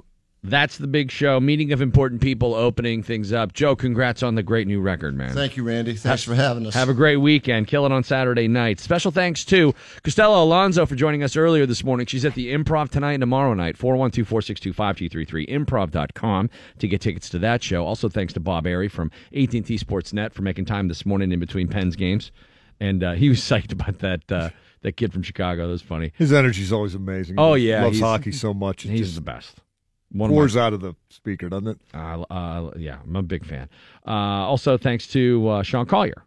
Wanted to announce the next installment of Sean Collier Presents at Arcade Comedy Theater, just 2 weeks away, April 14th, Saturday night, 7 o'clock, starring Bill Crawford from the DVE Morning Show. There it is. There's his theme music. He'll come out on stage to this. It'll be great. On a donkey. On a donkey. Yes. There's going to be waving, crucify the bastard. Waving palm fronds. Bill Crawford along with Ed Bailey, and special guest Ramsey Daniels, April 14th. It was nearly full last time, so get your tickets now. I just tweeted a link at Sean Collier PGH. And Val and I will be at Arcade tonight judging the Comedy Royale finals. Yes. Oh, cool. Along with Heather Abrahams, the third judge. Channel 2. But come on out to see some improvisation tonight. I will be at the Hard Rock tonight for the 7th annual Cure Rock concert. I'll be your MC for the evening, bringing on national touring act The Alternate Routes. Also, local stalwarts, Nevada Color and Working Breed, performing live. Come support Cure Rock in their efforts to raise awareness and funds for the fight against childhood cancer through live music. Doors are at 7 o'clock. The music starts at 8 o'clock. There'll be a silent auction, a 50-50 raffle, libations, good times, all in the name of helping kids arrive at their destination of being better. And what's more fun than that? All right, we'll see you tonight at the Hard Rock. 1 to 3 tomorrow. I'll be at Schultz Ford in Wexford, final day of Truck Month. So get there to get some good deals on trucks. Oh, 2 more days of Truck Month. Yeah.